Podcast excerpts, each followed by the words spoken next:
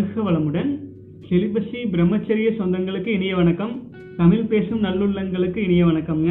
இன்னைக்கு வந்து பார்த்தீங்கன்னா புதுசாக கேப் போட்டிருக்கிறேன்னு நினைக்க வேண்டாங்க. ஆக்சுவலாக வந்து பப்ளிக்கில் போகும்போது நம்மளை சீக்கிரம் அடையாளம் கண்டுபிடிக்கிற மாதிரி ஒரு சிலர் பார்த்து பேசுறதுக்கு ஆரம்பிச்சிட்டாங்க. ஆகவே வந்து பார்த்தீங்க அப்படின்னா சரி இதில் வர்ற சேனலில் வரும்போது இந்த மாதிரி ஏதாச்சும் தலையில் வச்சுட்டா நேரில் பார்க்கும்போது டக்குன்னு அடையாளம் கண்டுபிடிக்கிறதுக்கு சிரமமாக இருக்கும். ஏன்னா ஏற்கனவே இரநூறு வீடியோக்கு மேலே க்ளீனாக போட்டாச்சுங்க. இருந்தாலுமே ஒரு சேஃப்டிக்காக நம்ம சகோதரர்களின் அறிவுரைக்காக இதை போட்டிருக்கிறேன். தவற எடுத்துக்க வேண்டாங்க. வேறு கேப்புக்கு ஆர்டர் பண்ணியிருக்கிறேன். ஓகே கேள்வி பதில் நிகழ்ச்சிக்கு போயிடல இன்னைக்கு வந்து முப்பதாவது நாள். முப்பதாவது நாள் வந்திருக்கோம் அப்படின்னா இது உண்மையிலே முப்பதாவது நாள் இல்லைங்க. ஆக்சுவலாக வந்து ஒரு முப்பத்தி இரண்டு முப்பத்தி மூன்றாவது நாளாக இருக்க வேண்டியது. இடையில் இடையில் வந்து நமக்கு வந்து மற்ற விஷயங்களில் கவனம் செலுத்த வேண்டியது. நம்முடைய சகோதரர்களுக்கு பயிற்சி வகுப்புகளில் கவனம் செலுத்த வேண்டிய சூழ்நிலைகள்.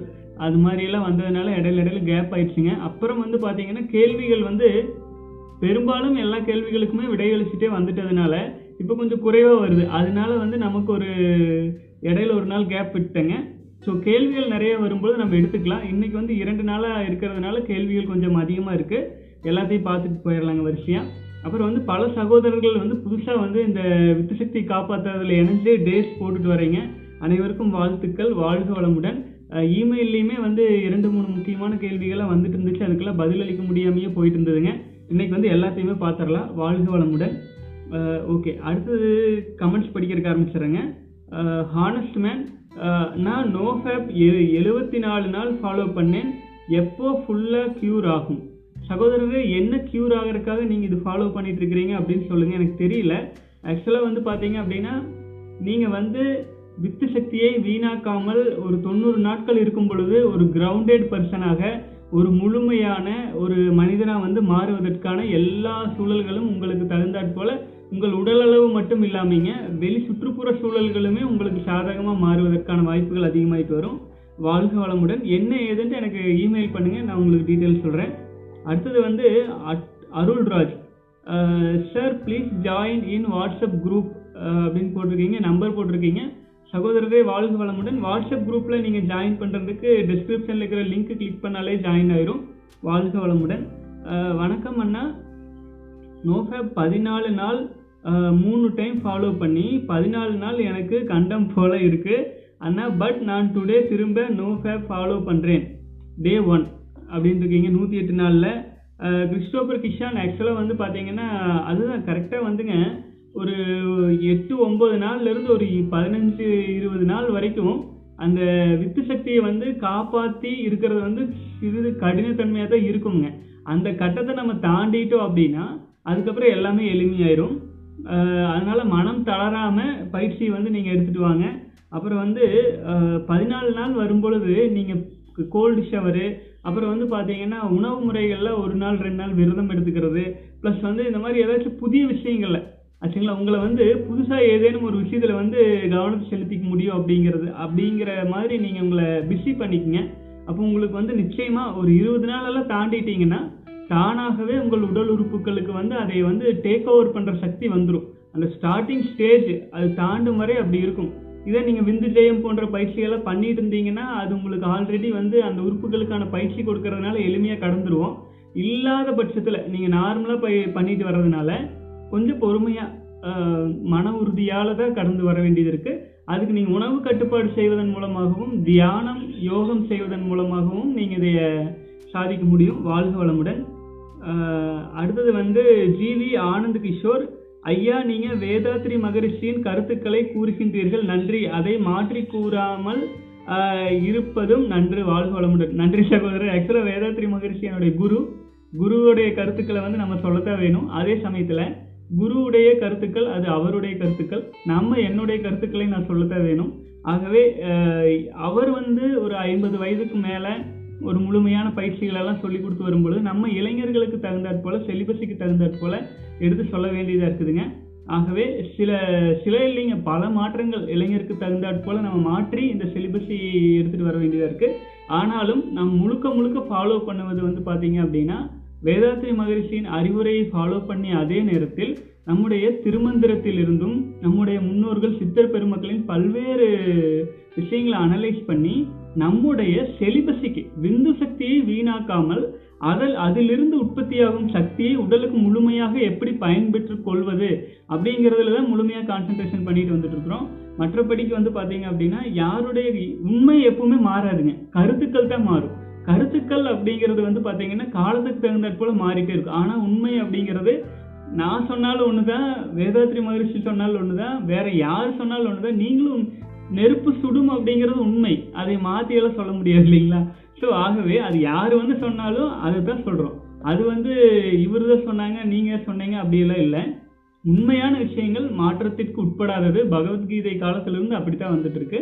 ஆனால் கருத்துக்கள் காலத்துக்கு தகுந்தாற் போல மாறும். அவர்கள் அவரவர்களுடைய காலத்தில் அவங்க என்ன மாதிரி பிரச்சனைகளை ஃபேஸ் பண்ணி கருத்துக்களை சொல்லி வந்தாங்களோ அதே கருத்துக்கள் இப்போது ந- இப்போதைய சூழ்நிலையும் அதே மாதிரி இருந்துச்சுன்னா அதற்கெல்லாம் கரெக்டாக வரும்.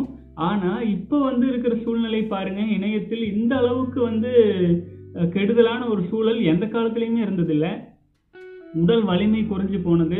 சத்தற்ற உணவுகள் கடந்த இருபது வருடங்களில் தான் எத்தனை மாற்றம் எத்தனை மாற்றம் நீங்கள் பாருங்கள் உணவு முறையிலிருந்து உணவு மாதிரி இருக்கிறத தானே சாப்பிட்றோம் உணவு சாப்பிட்றதே இல்லை. அதாவது இயற்கையா வர்ற விஷயங்களை ரொம்ப தனிஞ்சு குறைஞ்சு போன காரணத்தினால அதற்கு தகுந்தாற் போல நம்ம மாறுதல்கள் செய்ய வேண்டிய கட்டாயத்தில் இருக்கிறோம். அதுதான் இந்த பயிற்சி முறைகளை நம்ம எடுத்துட்டு வரோம் வாழ்க வளமுடன். அடுத்தது வந்து Kishore Kumar many times I try no fap nearly sixty days now I am in mission on six months now fifty three நூற்றி எட்டு நாள். வாழ்க வள நூற்றி எண்பது நாள். வாழ்க வளமுடன் சகோ. ஆறு மாதம் சேலஞ்சாக நீங்கள் வச்சுருக்கீங்க வாழ்த்துக்கள். அப்புறம் இப்போ ஐம்பத்தி மூன்று நாள் வந்திருக்கிறீங்க வாழ்க வளமுடன். நீங்கள் இவ்வளவு தூரம் உறுதியாக வித்து சக்தியை காப்பாற்றிட்டு வர்றீங்க. அதுக்கு வந்து நூறு சதவீத சந்தோஷ வாழ்த்துக்கள் அதே சமயத்தில். நீங்கள் காப்பாற்றிட்டு வர்ற இந்த வித்து சக்தியை நல்ல வழியில் வாழ்க்கைக்கு பயன் தரும் வழியில் பயன்படுத்துவதற்காக நீங்கள் பெரும்பாலும் முடிஞ்ச வரை யோகா மெடிடேஷன் போன்ற விஷயங்களில் கவனம் செலுத்துங்க. உங்களுடைய வித்து சக்தி அதாவது நீங்கள் சொத்து சேர்த்து வைக்கிறது பெருசு இல்லை. அதை வந்து சம்பாதிக்க சம்பாதிக்க செலவு பண்ணிகிட்டே இருந்தோம்னு வைங்களேன் அப்போ அதில் ஒரு பயன் இருக்காது இல்லைங்களா? ஆகவே நீங்கள் வித்து சக்தி வீணாக்காமல் இருக்கிறீங்க அப்படிங்கிறது ஒரு பக்கம் இருந்தாலும் அதை அதை வந்து வாங்கி வச்சுட்டு அந்த பவரை நல்ல வழியில் பயன்படுத்துகிறீங்க அப்படிங்கிறது உங்கள் ஒரு மனசு திருப்தியோட இந்த சக்தியை வைத்துக்கொண்டு உங்கள் வாழ்க்கைக்கு நீங்கள் என்ன செஞ்சுக்கிட்டீங்க அப்படிங்கிறத கவனம் செலுத்தணும் அப்படின்னு கேட்டுக்கிறேன். வாழ்க வளமுடன். அடுத்தது வந்து பார்த்தீங்க அப்படின்னா சிவகுமார் பிரபாகரன். ஐயா வணக்கம். நான் பதினாலு ஆறு ரெண்டாயிரத்தி இருபதுல தான் பார்த்தேன். மிக அருமை. இந்த காலத்து மனிதர்களுக்கு தேவையான ஒன்று உங்கள் பயணம் தொடரட்டும்.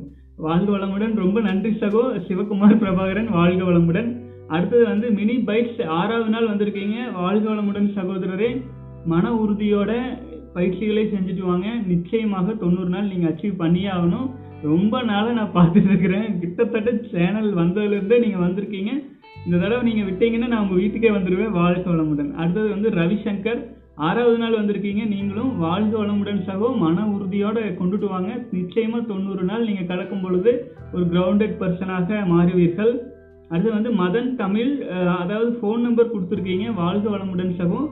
நீங்கள் ஃபோன் நம்பர் கொடுத்துருக்கிறத வச்சு எனக்கு நான் என்ன பண்ணுறேன்னு தெரியல. நீங்கள் வாட்ஸ்அப் குரூப்பில் சேரணும்னா கீழே டிஸ்கிரிப்ஷனில் லிங்க் இருக்குது வாழ்க வளமுடன். அடுத்தது வந்து பார்த்தீங்கன்னா Ramesh Naidu. If seven is full then how it discharge without sex masturbation வாழ்க வளமுடன் சகோ ரமேஷ் நாயுடு. சகோதரரே செமன் வந்து நம்ம உடம்புல வந்து ஃபுல் ஆகிறதுக்கெல்லாம் வாய்ப்பே இல்லை. என்ன காரணம்னு சொல்கிறேன் கேளுங்க.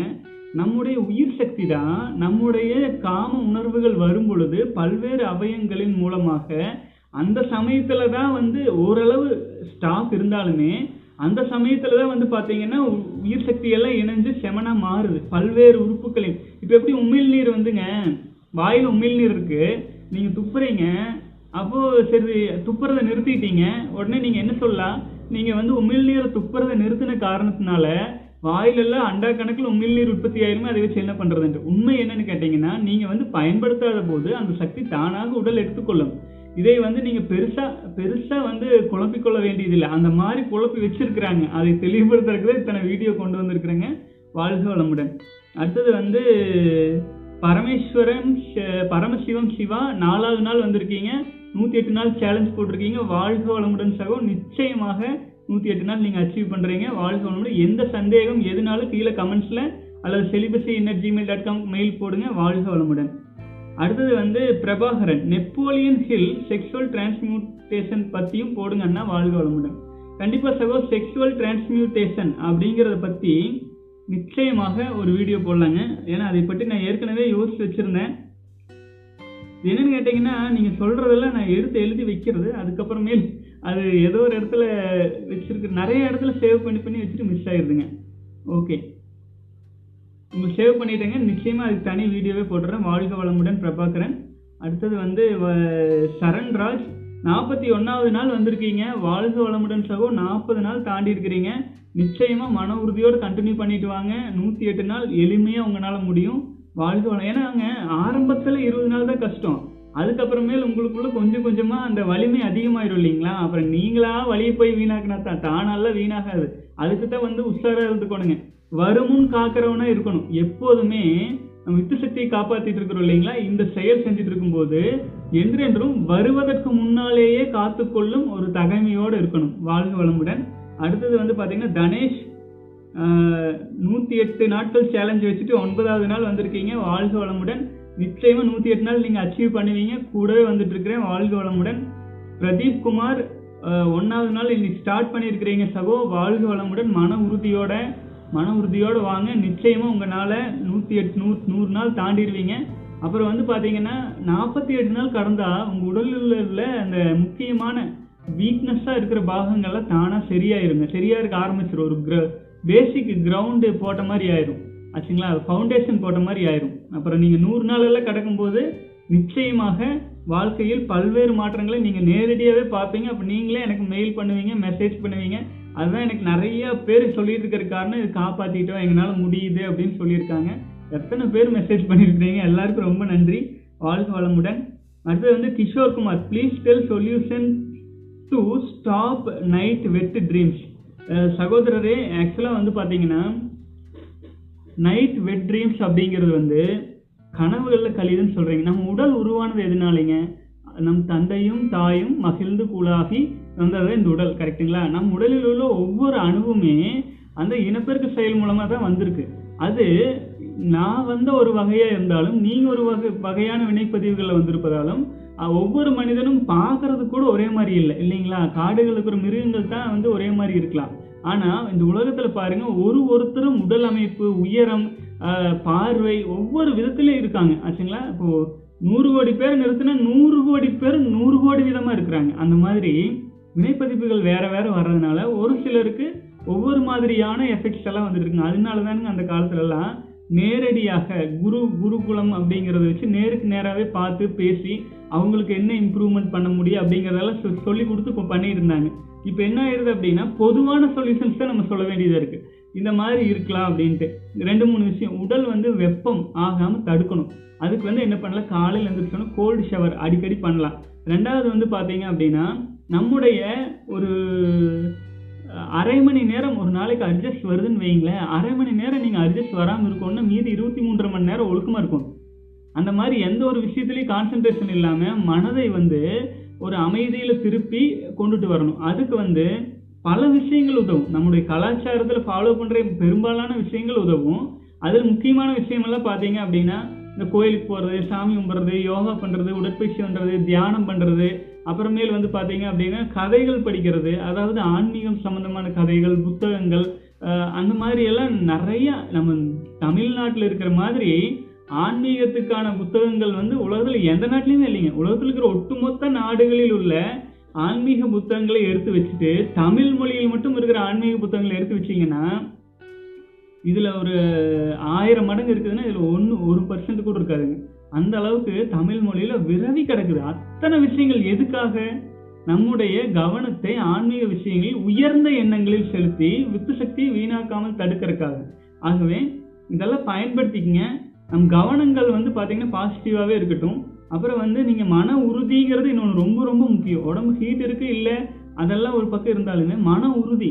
மன உறுதியோடு நீங்கள் எடுத்துகிட்டு போகணும். ஒரு செகண்ட் தானுங்க அந்த மனசு நகர்ந்துருச்சுன்னா வீணாக்கிற வேலையை ஆரம்பிச்சிடுறாரு. இது வந்து இயற்கைக்கு எதிரான ஒரு போராட்டமாட்ட கூட எடுத்துக்கலாம். இயற்கைக்கு எதிரான ஒரு போராட்டம்னாங்க நம்முடைய வித்து சக்தி வந்து உச்சந்தலையில உடல் உறுப்புகள் மற்றும் மூளை பெரும்பாலாக கட்டமைக்கப்பட்டு விட்டதுன்னு ஆன உடனே முதுகுத்தண்டு வழியாக நம்முடைய உயிர் சக்தி வந்து உயிர் பெற்று இனப்பெருக்க வேலைக்கு தயாராகி கீழே வருது. அப்போ அது இனப்பெருக்கத்துக்கு தயாராக இருக்கு. ஒவ்வொரு உயிரினங்களின் அடிப்படை தேவையே இதுதான். அப்படி இனப்பெருக்கத்துக்கு தயாராக இருக்கிற அந்த உயிர் சக்தியானது நம்ம என்ன பண்றோம்? அதை வந்து வீணாக்காம காப்பாத்துறோம் அப்ப காப்பாத்தும் பொழுது அது இயற்கைக்கு ஓரளவுக்கு எதிரான வேலையை தான் நம்ம செய்யறோமே. ஆனா நம்முடைய பரிணாம வளர்ச்சிக்கு இந்த பரிணாமத்திலிருந்து இந்த நிலையிலிருந்து உயர்வதற்கு அதை வந்து வீணாகிறதையாவது தவிர்க்கணும் இல்லைங்களா? வீணாகிறத தவிர்க்கலாம்ல. உலகத்தில் உள்ள எல்லா உயிரினங்களுக்குமே மனம் அப்படிங்கிறது மனுஷன் அளவுக்கு மோசமானதே இல்லைங்க. பழைய இன்பத்தை நினைச்சு நினைச்சு நினைச்சு நினைச்சு அதிக அதிகமா வீணாக்கிடுறோம் இல்லைங்களா? அந்த அந்த வேகத்தை தணிச்சா கூட உடம்பு ஓரளவுக்கு வலிமையாயிரும். அந்த காலத்துலேங்க அந்த காலத்துல இல்லைங்க இந்த காலத்துல கூட காடு தோட்டங்கள்ல இருக்கிற விவசாயிகள் என்ன பண்ணுவாங்க இந்த காளைக்கு சேர்த்தாத மாடு ஆச்சுங்களா? காளைக்கு சேர்த்துற மாட்டை ஒன்றும் பண்ண மாட்டாங்க. இந்த மாதிரி உழவு ஓட்டுறக்கு வண்டி இழுக்கிறதுக்கு வச்சிருக்கிற மாடெல்லாம் விதைப்பைய வந்து காய அடிக்கிறதுன்னு சொல்லுவாங்க. அடிச்சு விட்டு அது நல்ல வலிமையா இருக்கும். திம்மு திம்மு திம்முன்னு அந்த எனர்ஜி அந்த எனர்ஜி வந்து அந்த மாட்டுக்கு உடல் முழுவதும் வந்து பரவி வித்து சக்தி வீணாக்காமல் இருக்கிறதுனால அது நல்ல ஹார்ட் ஒர்க் பண்ணுற அளவுக்கு ஸ்ட்ரென்த் ஆயிடும் ஆட்டோமேட்டிக்காகவே அதுக்கு என்ன அதுக்காகத்தான் வந்து இப்போ ஆடு மாடுகளுக்கு அந்த மாதிரி மனுஷனுக்குமே அந்த மாதிரி தான் நம்ம என்ன பண்றோம்? வித்து சக்தி வீணாக்காம நம்மளால கட்டுப்படுத்த முடிஞ்சு கட்டுப்படுத்துறோம். அது பண்ணும் பொழுது அந்த எனர்ஜி தானா நமக்கு கிடைக்கிறதுக்கு ஆரம்பிச்சிடும் அது வந்து மிருகங்களை வச்சு தான் எல்லாரும் ஆராய்ச்சி பண்ணி பண்ணி மருந்து கண்டுபிடிக்கிறாங்க. மிருகங்களை வச்சு தான் நானுமே சொல்ற பாருங்க. எளிமையான விஷயம். அதாவது வித்து சக்தி வீணாக்காத மிருகங்கள் வலிமையானதாக இருக்கும். வித்து சக்தி வீணாக்கிட்டு இருக்கிறது எந்நேரம் தீனி போட்டே இருக்கணும் அப்பவுமே வலிமை குறைவாக தான் இருக்கும். அதான் சொல்கிறேங்க வாழ்க வளமுடன். அடுத்தது வந்து Kiruba P R T my first day thanks bro இப்படி பப்ளிக்காக பண்ணுறது கிரேட் ப்ரோ வாழ்க வளமுடன் சகோ. வேறு வழி தெரியலீங்க. பப்ளிக்காக வர வேண்டிய கட்டாயம் ஆயிடுச்சு. ஏன்னா அந்த அளவுக்கு வீக் ஆயிடுச்சு. வீக் பண்ணி வச்சுட்டு இருக்காங்க. தவறான விஷயங்களை பப்ளிக்கில் வந்து அப்படி சொல்கிறாங்க அதை ப்ரொமோஷன் பண்ணுறாங்க விளம்பரப்படுத்துகிறாங்க எப்படி எப்படியோ பண்ணுறாங்க ஆனால் நல்ல விஷயங்களை ஒழிச்சு வச்சு மறைச்சு வச்சு அதை வந்து தப்புன்னு சொல்லி சொல்லியே நம்மளை வந்து புரிந்து கொள்ளவே விடாமல் பண்ணிட்டாங்க. அதை நம்ம வந்து புரிய வைக்கிறதுக்கு இது கிடைச்ச ஒரு வாய்ப்பாக நினச்சி நான் வந்து சொல்லிட்டு இருக்கிறேன். பயன்படுத்திக்கணும்னு அன்பாக கேட்டுக்கிறேங்க வாழ்க வளமுடன். அடுத்தது வந்து பார்த்தீங்கன்னா முத்து கணேஷ். சகோதரரே எனக்கு இது இருபத்தி அஞ்சாவது நாள். எனக்கு கடந்த மூன்று நாட்களாக எரேக்ஷன் அதிகமாக இருக்குது செக்ஷுவல் தாட்ஸ் அடிக்கடி வருது. இருந்தாலும் மனசை கட்டுப்படுத்தி டைவெர்ட் பண்ணி விட்டு விடுகிறேன். இது ப்ளூ பாலா அல்லது செக்ஷுவல் அட்ஜஸ்டா ரெண்டுக்கும் உள்ள வித்தியாசத்தை கொஞ்சம் தெளிவுபடுத்துங்கள். அதாவது சகோதரரே ப்ளூ பால் அப்படிங்கிறது வந்து வேற ஒன்றுமே கிடையாது. செக்ஷுவல் அட்ஜஸ்ட் வந்து அடிக்கடி வாயிட்டே இருந்து அந்த செக்ஷுவல் அட்ஜஸ்டில் வந்து கட்டுப்படுத்த தெரியாமல் அது கவனத்தை திசை திருப்பி வித்து சக்தி வெளியேறும் சூழ்நிலை வரை கொண்டு வந்து விட்டு போட்டு அப்புறம் கட்டுப்படுத்திடுவாங்க. அந்த மாதிரி அடிக்கடி பண்ண பண்ண பண்ண ஒரு மாதிரியான எரிச்சல் அது வந்து ஒரு ஒரு அன்னீசினஸ் அப்படின்னு இல்லைங்களா? அந்த மாதிரி ஆகுறதுனால அதே ப்ளூ பால் அப்படின்னு சொல்லுவாங்க. அதுக்கு வந்து எளிமையான வழி என்னென்னா இந்த மாதிரி அதை வருமுன் காத்துக்கிறது அப்படின்னு சொல்கிற காரணமே அதானுங்க. அதுக்கான சின்ன சூழ்நிலை வருது அப்படின்னால அது பக்கமே போகக்கூடாது. அதாவது முன்னொரு முறை நாம் வந்து மொபைல் ஃபோன் இப்படி நோண்டிட்டு இருக்கிறதுனால அது அந்த மாதிரி ஒரு இணையதளங்களுக்கு போய் வித்து சுற்றி வீணாச்சுன்னு தோணுச்சுன்னா இப்போ என்ன பண்ணணும்? மொபைல் ஃபோன் ஆஃப் பண்ணி வச்சுட்டு தூங்குறதுக்கு போறது ஒரு பழக்கமாக மாற்றிக்கணும் இதே மாதிரியே ஒவ்வொரு விஷயத்தில் எந்தெந்த விஷயத்தில் நம்மளுக்கு வீக்னஸ் ஆயிருக்கோ அதையெல்லாம் நம்ம தான் ஃபுல்ஃபில் பண்ணணும். ஒவ்வொருவருடைய வாழ்க்கையிலையும் ஒவ்வொரு வகையான சூழ்நிலைகள் வந்திருக்கும் இல்லைங்களா? அந்தந்த சூழ்நிலைகளை அவரவர்கள் அவரவர்கள் வாழ்க்கைக்கு தகுந்தாற் போல மன உறுதியோட ஜெயிச்சு கொண்டு வரணுங்க. வாழ்க வளமுடன். அடுத்தது வந்து பார்த்தீங்க அப்படின்னா ரெண்டுக்கு இருக்கிற வித்தியாசம் கேட்டிருக்கிறீங்க. செக்ஷுவல் அரிஜஸ் அப்படிங்கிறது வந்துங்க இயல்பான விஷயம். அதையெல்லாம் குறைன்னு நினைக்க வேண்டியது இல்லைங்க. அது உங்களுக்குள்ள ஹார்மோனெல்லாம் கரெக்டாக சுரக்குது அப்படின்னு. ஆனா அந்த அர்ஜஸ்ட் வந்து ஏன்னா நீங்க அந்த அந்த இது லிமிட்லயே நிக்கிறீங்க. மதில் மீன் பூனையாட்ட இந்த பக்கம் குதிக்கலாமா அந்த பக்கம் குதிக்கலாமான்ட்டு. வேண்டாம். வாழ்க்கை துணை வந்த பிறகு குழந்தைக்காக வித்து சக்தி கொடுக்கறது தவறில்லைன்னு ஒரு முடிவு எடுத்துட்டு வேற வேலையை பாருங்க. வாழ்க்கையில பிரயோஜனமா நம்ம சாதிக்க எத்தனையோ இருக்கு. அந்த விஷயங்களை கவனம் செலுத்துவோம். இந்த அட்ஜஸ்டுக்குள்ளேயும் போக வேண்டாம். அட்ஜஸ்ட் முத்தி போச்சுன்னா ப்ளூ பால்குள்ளேயும் போக வேண்டாம். நமக்கு எதுக்கு? நமக்கு இப்போ என்ன தேவை? ஒரு ஒரு தொண்ணூறு நாள் வித்து சக்தி காப்பாற்ற முடியாதா? ஒரு தொண்ணூறு நாளுங்க. அதாவது வாழ்க்கை பூரா சொல்லிங்க. நீங்கள் ஒரு நாற்பத்தி எட்டு நாள் கடந்துட்டீங்கன்னா இதோட அருமை உங்களுக்கு தெரிஞ்சிடும் தொண்ணூறு நாள் கடந்துட்டீங்கன்னா நீங்கள் ஒரு கிரவுண்டட் பர்சனாக நீங்களே மாறிடுவீங்க. நான் என்ன சொல்கிறேன் நான் சொல்கிறத நம்ப வேண்டாம். உங்களுடைய வாழ்க்கையில் எ- செய்கிறீங்க செய்யறீங்க. எதெதுக்கோ பயிற்சி வகுப்புக்கு போகிறீங்க என்னென்னமோ பண்ணுறீங்க நீங்கள் ஒன்றுமே பண்ண வேண்டாங்கிற நான். பயிற்சி வகுப்புக்கும் வர வேண்டாம் எதுவுமே பண்ண வேண்டாம். சும்மா கையங்கால வச்சுட்டு சும்மா உங்க நீங்க கொண்டு உங்க வேலையை கொண்டு இருங்க. வித்து சக்தி வீணாக்காம இருங்க. நிச்சயமா நிச்சயமா வந்து உங்களால தொண்ணூறு நாள் எல்லாம் எளிமையா கடந்துட முடியும். ஆனால் ஆரம்ப கட்டத்தில் ஒரு இருபது நாளுக்கு சிரமமா தான் இருக்குங்க. அது நீங்க கடந்து வர்றது தான் உங்க வாழ்க்கையின் வெற்றி படிக்கட்டு. இதையெல்லாம் நம்முடைய முன்னோர்கள் வந்து குருகுல கல்வி முறையாவே வச்சிருந்தது. அதெல்லாம் இப்போ மாறி போனதுனால இப்போவாச்சும் நம்ம அதை ஒரு ஃபாலோ பண்ணுவோம். அப்படின்ட்டு கொண்டு வர்றதுங்க. அப்போ இந்த மாதிரி வாழ்க்கையில் சோதனை மேல் சோதனை வந்து தாங்கவே முடியாமல் போய் அப்படி இருக்கும்போது கடைசியில் வந்து மாலை போட்டு ஐயப்ப சாமிக்கு போயிட்டு வரலாம். அதுக்கு போயிட்டு வரலாம் இதுக்கு போயிட்டு வரலாம் நாற்பத்தெட்டு நாட்கள் விரதம் இருக்கிறாங்க பார்த்தீங்களா போயிட்டு வந்து எனர்ஜியாக இருப்பாங்க. ஏன்னா வித்து சக்தி வீணாக்காமல் இருப்பாங்க சாமிக்கு மேலே வச்ச பயத்தினால. அதே மாதிரி நீங்களும் வந்து ஒரு தொண்ணூறு நாள் வீணாக்க மாட்டோம் அப்படின்னு மன உறுதியோடு இருங்க. உங்களுக்கே ஒரு பிடிப்பு கிடச்சிரும். வாழ்க வளமுடன். அடுத்தது வந்து Vinod you are great and daily உங்கள் வீடியோ பார்க்காம பார்த்தா பார்த்தா மோட்டிவேஷன் ப்ரோ தேங்க்ஸ் ப்ரோ மோட்டிவேஷனுக்கு ரொம்ப நன்றி சகோதரரே. வாழ்க வளமுடன் வாழ்க வளமுடன். அடுத்து அப்துல் பாசித் எழுபத்தி ஐந்தாவது நாள் வந்திருக்கீங்க. சூப்பர் சகோ super thanks for your support அண்ணா. ரொம்ப நன்றி சகோதரரே. உங்களுடைய மன உறுதி உங்களுடைய தெளிவான அந்த பார்வை ஜெயிக்கணும் அப்படிங்கிற ஒரு உறுதி தான் உங்களை இந்த அளவுக்கு கூட்டிகிட்டு வந்திருக்குதுங்க. நிச்சயமாக உங்களுடைய வாழ்க்கையில் பல்வேறு நல்ல மாற்றங்கள் வருங்க. தொடர்ந்து வாங்க. இன்னும் ஒரு முப்பது முப்பத்தஞ்சு நாள் நூற்றி எட்டு நாள் கடந்துட்டீங்க அப்படின்னா இதுக்கு வந்து நீங்கள் அதிபதி ஆகிருவீங்க உங்களுடைய உடல் உங்களுடைய கட்டுப்பாட்டில் வரும். உங்கள் அரிச்சஸ் உங்கள் கட்டுப்பாட்டில் வரும். வாழ்க வளமுடன். நீங்கள் உங்கள் வாழ்க்கையில் நீங்கள் ட்ராவல் பண்ணிட்டு இருக்கிற இந்த தருணங்களை உங்களால் மறக்கவே முடியாது. ஏன்னா இந்த தருணங்களில் நீங்கள் ஃபீல் பண்ணுற எக்ஸ்ட்ரீம் எனர்ஜி வேற எதுலேயும் ஃபீல் பண்ண முடியாது. வாழ்க வளமுடன் சகம் அடுத்து வந்து செல்வன் தங்கராஜ் வாழ்க வளமுடன். அடுத்து ராஜா நூற்றி பதிமூன்றாவது நாள் வாழ்க வளமுடன் ஐயா சொல்லியிருக்கீங்க. ரொம்ப நன்றி சகோதரனே நூற்றி பதிமூன்று நாள் வந்திருக்கீங்க முந்நூற்றி அறுபத்தஞ்சு நாள் சேலஞ்சு போட்டிருக்கீங்க நிச்சயமாக உங்களால் அச்சீவ் பண்ண முடியும். காவாசி மூன்றில் ஒரு பங்கு கடந்துட்டீங்க. நிச்சயம் முடியும். வாழ்க வளமுடன். அடுத்தது வந்து பார்த்தீங்கன்னா பரமசிவம் சிவா. நூற்றி எட்டு நாள் சேலஞ்சில் மூன்றாவது நாள் வந்திருக்கிறீங்க. வாழ்த்துக்கள் சகோ. நிச்சயமாக நிச்சயமாக நூற்றி எட்டு நாள் நீங்கள் அச்சீவ் பண்ணுவீங்க. வாழ்க வளமுடன்.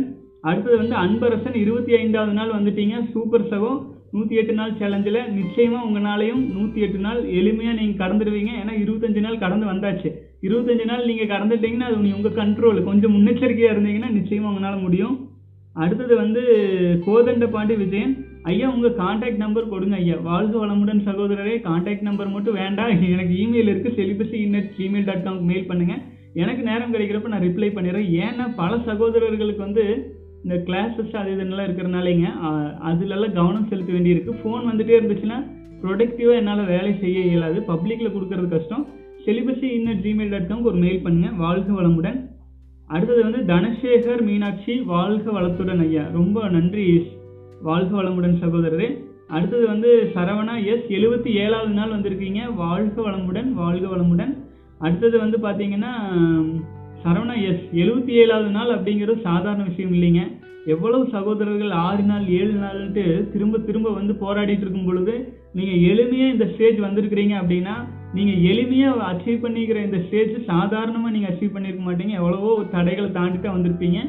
இப்போது உங்களுடைய வித்து சக்தியானது உங்களுடைய உயிர் சக்தியானது ஓரளவு கடினத்தன்மையோடு ஒரு வலிமையாக இருக்கும். இந்த சமயத்துலலாம் நீங்கள் நம்ம பயிற்சியில் இருக்கிறீங்கன்னு நினைக்கிறேன். அப்படி இருந்தீங்கன்னா அந்த முத்திரை பதித்தல் அப்புறமேல் வந்து வசிய ச வசிய பயிற்சிகள் ப்ளஸ் தியானம் தவம் எல்லாம் நல்லா செஞ்சுட்டு வாங்க. உங்கள் வாழ்க்கையில் ட்ரமேட்டிக் சேஞ்சஸ் நிறைய சேஞ்சஸ் வர வரும். தொடர்ச்சியாக வா வாழ்க்கையில் இனிமேல் ஏறுமுகம்தான் வைங்களேன் மன உறுதியோடு போங்க. ஏன்னா உடலும் வலிமை அடைஞ்சிரும் மனமும் வலிமை அடைஞ்சிரும். உங்களுடைய காந்த களமும் வலிமை அடைஞ்சிரும் உயிரும் வலிமை அடைஞ்சிரும். என்னதான் நம்மளை விட்டு போனாலும் போன போட்டு நான் இருக்கிற கெத்தா இருப்ப ஜெயிப்பா அப்படிங்கிற உறுதி உங்களுக்கு நிச்சயமா வரும். எழுபத்தி ஏழு நாள் வந்துட்டீங்க. இன்னொரு பதிமூன்று நாள் தொண்ணூறு நாள் கடந்துடுவீங்க. சூப்பர் சவம் அடுத்தது வந்து ஆர்பி கார்மேகம். மிக்க நன்றி. உங்கள் பகிர்வுக்கு நன்றி. வாழ்க வளமுடன் கார்மேகம் சார் வாழ்க வளமுடன். அடுத்தது வந்து ஸ்ரீரதீஷ். வாழ்க வளமுடன் சகோதரரே. அடுத்தது வந்து ஷைஜு. அருமை சகோ. வாழ்க வளமுடன். எங்களை பிரகாஷ்ஜி எலிஷா மற்றும் எல்லா சகோதரர்களையும் தீர்க்காயில் தந்து அனுதினமும் பாதுகாத்து வழிநடத்துகின்ற எல்லாம் வல்ல இறைவனுக்கு பிரஜாபதி மூலம் நன்றி. நன்றி சகோதரரை. வாழ்க வளமுடன் ஷைஜு அடுத்தது சக்தி வேல் இன்று அறுபதாவது நாள் கோல்டன் ஜூப்ளி சூப்பர் சகோ வாழ்த்துக்கள் வாழ்த்துக்கள் வாழ்க வளமுடன். இன்னும் கொஞ்ச நாள் தான் இருக்குது. தொண்ணூறு நாளையும் கடந்துருவீங்க. நூற்றி எட்டு நாள் கடந்த பின்னாடி இது உங்களுடைய ஒட்டுமொத்த உங்களுடைய ஃப்ரேம் ஒர்க்கு உங்கள் கட்டுப்பாட்டில் வந்துடும் அதன் பிறகு வந்து வாழ்க்கை மிக மிக எளிமையாகவும் ரொம்ப வலிமையாக இருக்கும். ஆனால் அதே சமயத்தில் நீங்கள் வந்து உங்ககிட்ட வந்து ஒரு ஒரு பத்து கோடி சொத்து இருந்துச்சுன்னா அது எப்படி பயன்படுத்துறது அப்படிங்கிறத கற்றுக்கிறதுக்கான முயற்சிகளில் இறங்குங்க. இப்போ நீங்கள் வந்து ஒரு வலிமை அடைஞ்ச ஒரு மனிதனாக இருப்பீங்கன்னு வைங்களேன். எனர்ஜி இருக்குது எனர்ஜியை வந்து அதை வந்து நீங்கள் உங்கள் வாழ்க்கைக்கு பயனுள்ள வகையில் பயன்படுத்தணும். அது வந்து ஃப்ளாஷாக வேஸ்ட் பண்ணிடக்கூடாது. இப்போ நீங்கள் முதல்ல வந்து ஒரு மணி நேரம் டிவி பார்த்தீங்கன்னா கண் எரிச்சலாக இருக்கும். இப்போ மூணு மணி நேரம் பார்த்தீங்கன்னா கூட எரிச்சல் தெரியாது. ஆனால் நீங்கள் உங்களுடைய எனர்ஜி பூரா இந்த டிவி பார்க்குறதுல கழிச்சிடக்கூடாது ஆச்சுங்களா? இந்த மூணு மணி நேரம் டிவி பார்த்தாலும் ஒரு ப்ராப்ளமும் இல்லை அப்படிங்கிற அளவுக்கு எனர்ஜி வச்சுருக்கிறத ப்ரொடக்டிவிட்டியாக பயன்படுத்தணும். உங்கள் வாழ்க்கையின் முன்னேற்றத்துக்கு பயன்படுத்தணும் அப்படின்னு கேட்டுக்கிறேங்க. வாழ்க வளமுடன். மனோஜ்குமார் சார் விந்து சக்தி சிறுநீரில் வெளியாகும்னு கேள்விப்பட்டிருக்கிறேன். அதே மாதிரி மலத்துலையும் வெளியாகுமா சார்? ப்ளீஸ் சொல்லுங்கள் சார். நம்ம மலம் போகும்போது விந்து மலத்தில் போக வாய்ப்பு இருக்கா? மனோஜ்குமார் சகோதரரே ஆக்சுவலாக வந்து சிறுநீரில் போகிறதாகட்டும் மலத்தில் போகிறதாகட்டும் இது எல்லாமே நீங்கள் தேவையில்லாமல் அட்ஜஸ்ட் ஆகிட்டே இருந்தீங்கன்னா ஆகும். மலத்தில் போகிறத பற்றி எனக்கு கேள்விப்பட்டது இல்லைங்க ஆனால் சிறுநீரில் வந்து இப்போ நீங்கள் ஏன்னா அந்த பாதையில் தான் வந்து வித்து சக்தியும் வெளியேறதா இருக்குது அதே மாதிரி சிறுநீரும் வெளியேறதா இருக்குது இல்லைங்களா? ஆகவே நீங்கள் வந்து அட்ஜஸ்ட் ஆயிடுறீங்க. அட்ஜஸ்ட் ஆகிட்டு உங்களுக்குள்ளே வந்து அந்த லேக்டோஸ் திரவங்கள்லாம் சுரந்துருதுன்னு வைங்களேன். அப்புறம் அது என்ன பண்ணும்? அங்கேயே இருந்தால் அது அது சரி வராது இல்லைங்களா? அன்ஈஸி ஆயிரும் இல்லைங்களா? அதுதான் ப்ளூ பால் அதே இடத்துல தேங்கிட்டே தான் ப்ளூ பால் அது இதுன்னு பயப்படுத்துவாங்க ஆனால் அது வெளியேறிடுது. அதான் வெளியேறும் பொழுது அதை பற்றி நீங்கள் கவலைப்பட வேண்டியதில்லை. வெட் ட்ரீம்ஸில் ஆகிறதாகட்டும் சிறுநீல வெளியேறதாகட்டும் இதை பற்றி நம்ம கவலைப்பட வேண்டியதில்லை. ஏன்னு கேட்டிங்கன்னா அதில் வெளியேறது பெரும்பாலும் இனப்பெருக்கத்திற்கு முன்னர் தயாராகும் ஒரு திரவம். அது இனப்பெருக்கத்திற்கு உதவிக்காக தயாராகுது. நீங்களாக உணர்வோடு வெளியேற்றும் பொழுது உங்களுடைய உயிர் சக்தி பெரும்பாலும் வெளியில் போகும். அதுவுமே இருபது நாள் முப்பது நாள் கடக்கும் வரை தான் நீங்கள் அதெல்லாம் கடந்துட்டீங்க அப்படின்னா நம்முடைய வித்து சக்தி வந்து உயிர் சக்தி வந்து திண்மை அடைய ஆரம்பிச்சிருச்சு அப்படின்னா வெற்றியும் சாணால் சுத்தமாக கவலைப்பட வேண்டியது இல்லைங்க. ஏன்னு கேட்டீங்கன்னா அதில் போகிறது நிச்சயமாக உயிர் சக்தி போகவே போகாது. அது நீர்த்து தன்மையாக இருக்கிற இனப்பெருக்க வேலைக்கு பயன்படும் திரவம் மட்டும்தான் போகும். வாழ்க வளமுடன். அடுத்தது வந்து பார்த்தீங்கன்னா ஸ்ரீதீஷ் இப்போதான் வாட்ஸ்அப் குரூப் ஒரு ப்ரொஃபஷனல் குரூப் மாதிரி இருக்குது இந்த முடிவு எடுத்த சொந்தங்களுக்கு நன்றி. வாழ்க வளமுடன்.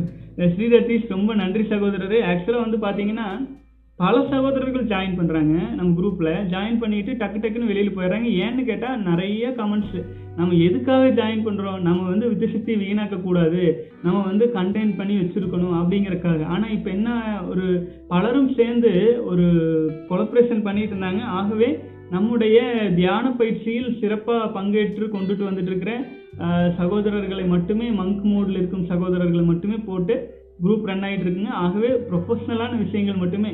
ஒவ்வொரு செய்தி போட்டாலுமே அது நம்ம வித்து சக்தி காப்பாத்துறதுக்கான செய்திகளாக மட்டுமே போடணும்னு குரூப் ஆல்மோஸ்ட் இரநூத்தி ஐம்பது கிட்ட நெருங்கிருச்சுன்னு நினைக்கிறேனுங்க. அதுக்கப்புறமேல் நம்ம வெப்சைட்டுக்கு மாறிக்குவோம். நம்முடைய வெப்சைட்லேயே வந்து அனைத்தையும் டிஸ்கஸ் பண்ணுற மாதிரி அதில் வந்து எல்லாருமே பேசிக்கலாம் அப்படிங்கிற மாதிரி ரெடி பண்ணிட்டு இருக்குதுங்க. கூடிய விரைவில் அந்த அனௌன்ஸ்மெண்ட் வரும். வாழ்க வளமுடன். அடுத்தது வந்து சிவா ரஞ்சித் சிவா அருமை. வாழ்க வளமுடன். மகேந்திரா குருசாமி ஐயா உடற்பயிற்சியில் அதிகம் வெயிட் தூக்குவதால் இரவில் விந்து வெளிப்படுகிறது ஏன்? அப்போது சகோதரரை நீங்கள் சூப்பராக ஒன்று கண்டுபிடிச்சிட்டீங்க. இப்போ உங்களுடைய உடலில் உடற்பயிற்சியில் அதிகமாக வெயிட் தூக்குனா உங்களுக்கு வந்து விந்து சக்தி வீணாகுதுன்னு கண்டுபிடிக்கிறீங்கல்ல? தயவு செஞ்சு நீங்கள் வெயிட் தூக்க வேண்டாம். அவ்வளோதான் அவ்வளவுதான் ஆச்சுங்களா நம்ம உடல் நம்மளுக்கு பாடம் சொல்லி கொடுக்கும்போது அதை கேட்டுக்கணும் இல்லைங்களா? ஏன் அதிகமாக வெயிட் தூக்குறீங்க? அப்படி தூக்காதீங்க. நம்ம உடலுக்கு வந்து வலியையோ பெயினையோ அது சைடு எஃபெக்டையோ கொடுக்குற எது செஞ்சாலும் பின் விளைவுகள் வந்து கஷ்டமாக இருக்கும். ஆச்சுங்களா ஏன்னா உடல் வேண்டாங்குது. அதை நீங்கள் செய்கிறீங்க அப்படின்னா அதனால் ஏற்படும் விளைவுகளை அப்புறம் நம்ம ஃபேஸ் பண்ணணும்ல. ஆச்சுங்களா ஆகவே எந்த ஒரு பயிற்சி உடற்பயிற்சி எதுவாக இருந்தாலும் நம் உடலையும் மனதையும் ஸ்ட்ரெயின் பண்ணாததாக இருந்துச்சுன்னா தான் நம்ம வந்து அந்த ஆழ்ந்த அமைதியில் அதில் நிலைக்க முடியும். வாழ்க வளமுடன். அடுத்தது வந்து பார்த்தீங்கன்னா ஷாம் பவுல் அப்படிங்கிற சகோதரர் வந்து வெட்ரீவ்ஸ்க்கு வந்து சொல்யூஷன் போட்டிருக்கிறாரு. அது பலருக்கும் பயன்படலாம் நான் படிச்சிடுறேங்க. நைட் பாத்ரூம் போய் பாடி டெம்பரேச்சர் கூலாக வச்சுக்கணும். அப்புறம் தூங்கும் போது போர்வை போத்தக்கூடாது.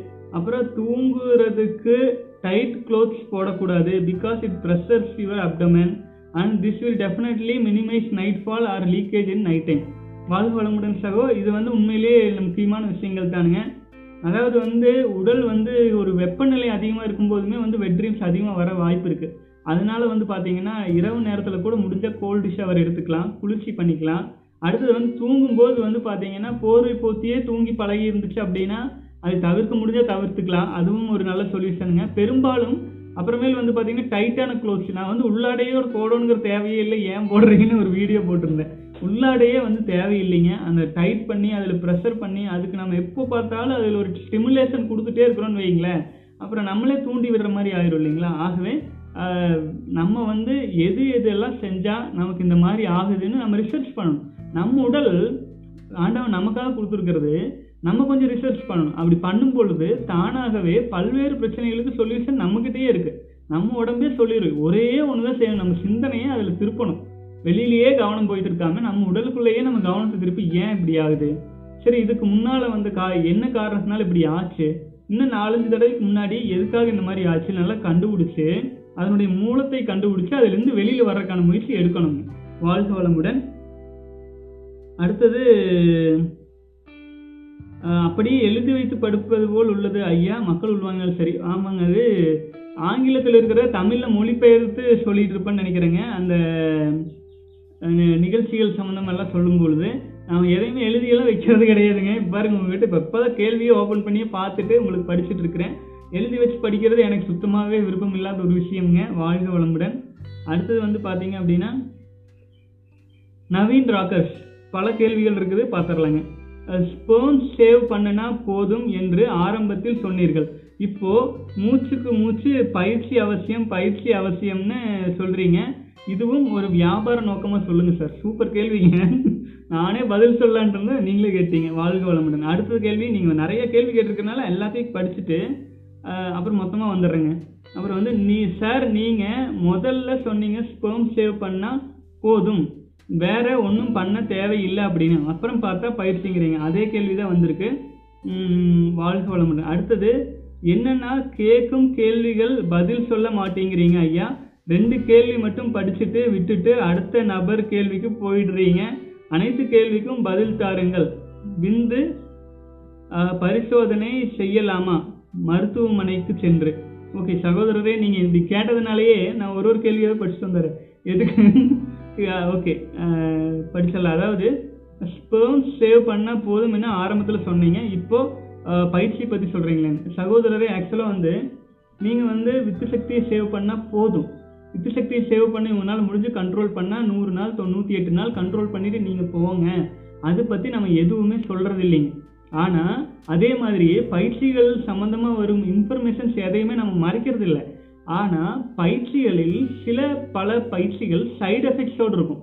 சைடு எஃபெக்ட்ஸோட இருக்கும் பயிற்சிகள் உங்களுக்கு தேவை என்றால் அதை நீங்கள் கற்றுக்கோங்க அப்படின்னு சொல்கிறோம் அதே சமயத்தில் ஒரு சிலர் வந்து பார்த்தீங்கன்னா ரொம்ப ப- ப- நிறைய முறை வந்து வெட்ரீம்ஸ்ல வந்து பாதிக்கப்பட்டிருக்கும் போது அதுக்கான சொல்யூஷன்ஸ் நம்மக்கிட்ட கேட்கும் பொழுது நம்ம மருந்து மாத்திரைகளை ப்ரிஸ்கிரிப்ஷன் பண்ணுறதே கிடையாது. ஏன்னா நம்ம உடலுக்குள்ளேயே மருத்துவர் இருக்கிறாங்க. அதுக்கு தகுந்தாற் போல் உடலை வந்து நம்ம சரி செஞ்சுக்கிட்டா போதும் அப்படிங்கிறது.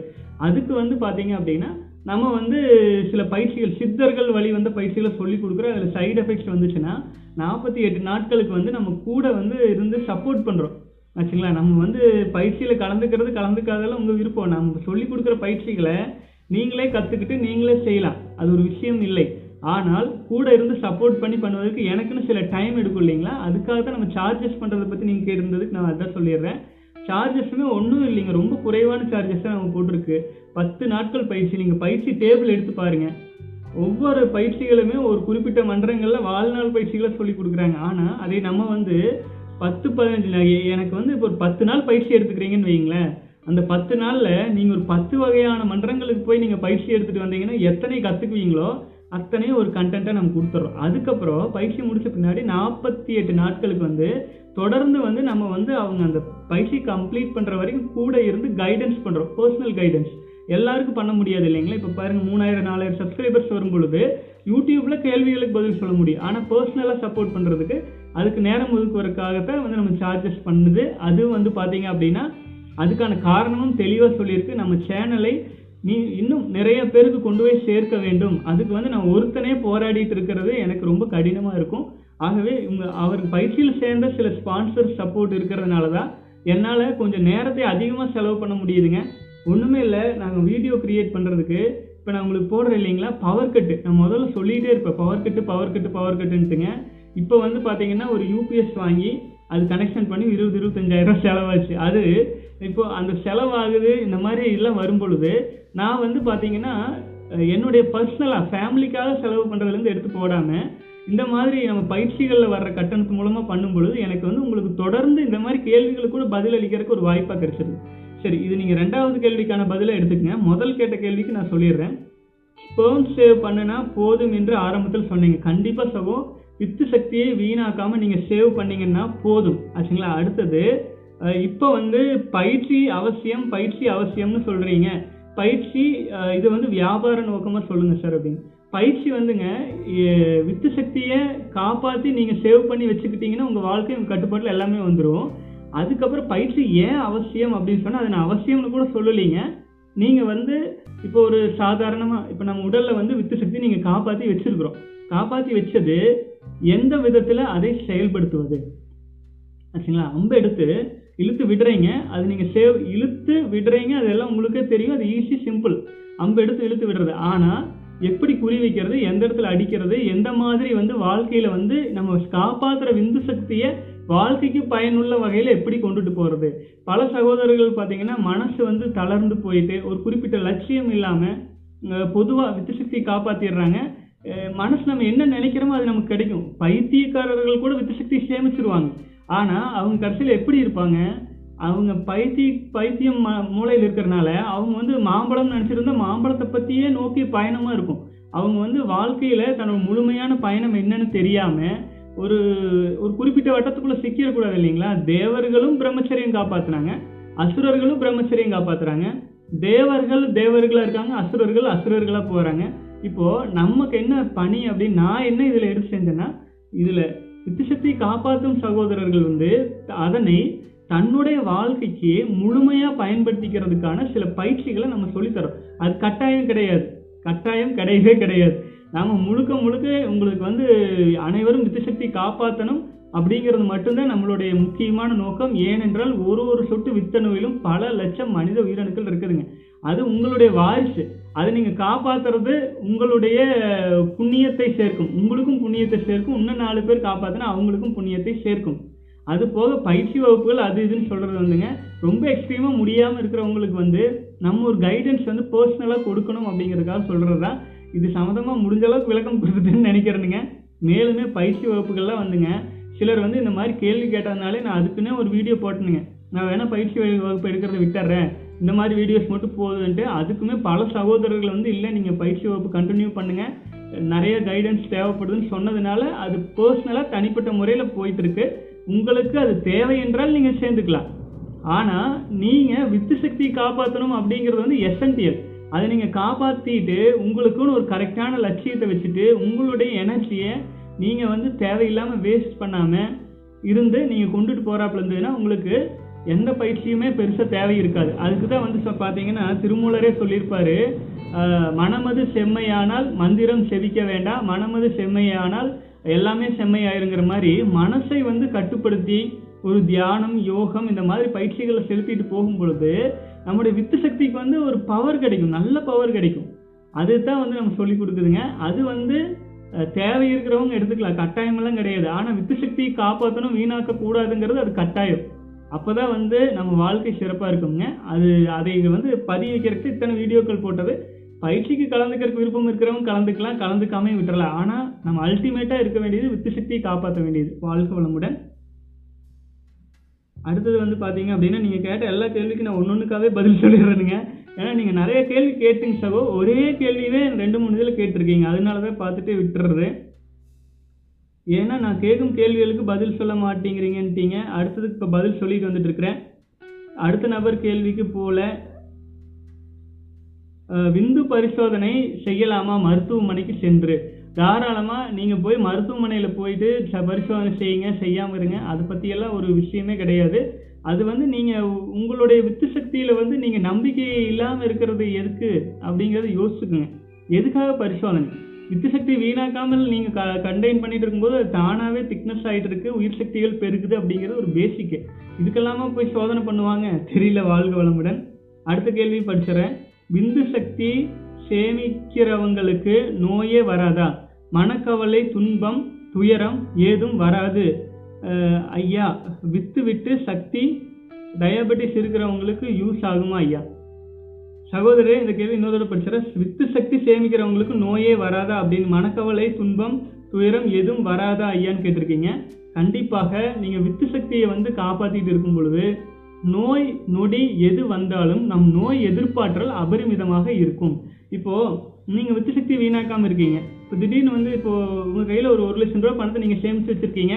இடையில இடையில வர்ற செலவுகள்லாம் வருதுன்னு வைங்களேன் அப்போ நீங்கள் அந்த அந்த எனர்ஜி எடுத்து அவங்க கையில் இருக்கிற பணத்தை வச்சு அதை நீங்கள் சரி பண்ணிடலாம் இல்லைங்களா? அதே மாதிரி வித்து சக்தி வீணாக்காமல் நீங்கள் இருக்கும் பொழுது நமக்கு ஏதேனும் நோய் நொடிகள் வந்துச்சு அப்படின்னா கூட சீக்கிரம் சரியாயிரும். சீக்கிரமாக சரியாகிறதுக்கு இது ஒரு நெக்டார் மெடிசன் அப்படின்ட்டு நான் சொல்லிங்க. இதை வந்து பார்த்தீங்க அப்படின்னா ஆயுர்வேதத்தில் தன்வந்திரி வந்து அவ்வளோ தெளிவாக சொல்லியிருக்காரு. நீங்கள் வித்து சக்தியை காப்பாற்றினா மட்டும்தான் ஆயுர்வேதிக் மெடிசனே வந்து நல்லா ஒர்க் ஆகும். சித்தா மெடிசனுக்கு அதுதான் பொருந்தும். சரிங்களா? ஆகவே வித்து சக்தியை காப்பாற்றி வாழ்ந்துட்டு இருந்த அந்த காலத்து இந்த குருகுலத்தில் படிச்சுட்டு வந்த மாணவர்களுக்கு பிரம்மச்சரிய விரதமெல்லாம் கடைபிடிச்சு ஒழுக்கமாக வாழ்ந்துட்டு இருந்தவங்களுக்கு தகுந்த மாதிரி உருவான கலைகள் தான் ஆயுர்வேதம் சித்தம் எல் சித்த மருத்துவம் எல்லாமே. ஆனால் இப்போ இருக்கிற மனிதன் இருக்கிற சூழ்நிலைக்கு அதெல்லாம் ஏன் செட் ஆக மாட்டேங்குது? ஏன் அங்கே வணிக மருத்துவங்கள் மட்டுமே செட் ஆகுது அப்படின்னு பார்த்தீங்கன்னா வணிக மருத்துவமே நோயை எதுவுமே குணப்படுத்துறது இல்லை. கண்ணு பிரச்சனைன்னு போகிறவங்களுக்கு அதுக்கு பவரை எச்சு பண்ணி தான் விட்டுட்டு இருக்கிறாங்க. கியூர் எல்லாம் கிடையாது.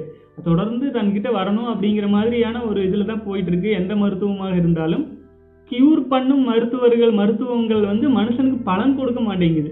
இப்போ பார்த்தீங்கன்னா அது சாப்பிட்டா இது சரியாயிரும் இது சாப்பிட்டா அது சரியாயிரும்ட்டு நிறைய நூல்கள் எழுதி வச்சிருக்காங்க. அதை நம்ம வாழ்க்கையில் பயன்படுத்தி பார்த்தா ஒரு ரிசல்ட்டையும் காணும் ஆச்சுங்களா? சாதாரண சாப்பாடு பருப்பு சாப்பிட்ற எஃபெக்ட் தான் இருக்குது அதுக்கு காரணம் மனிதர்களாகிய நம்ம வந்து நம்முடைய முன்னோர் கல்வி முறையிலேருந்து நம்முடைய வாழ்க்கை பழக்க வழக்கங்கள்லேருந்து அடிப்படையிலேருந்தே மாறினதுனால நமக்கு வந்து அந்த மருந்துகளை சேர்த்துக்கிறது இல்லை சேர்றது இல்லை அதுலேருந்து வெளியில் வரக்கு என்ன வழி?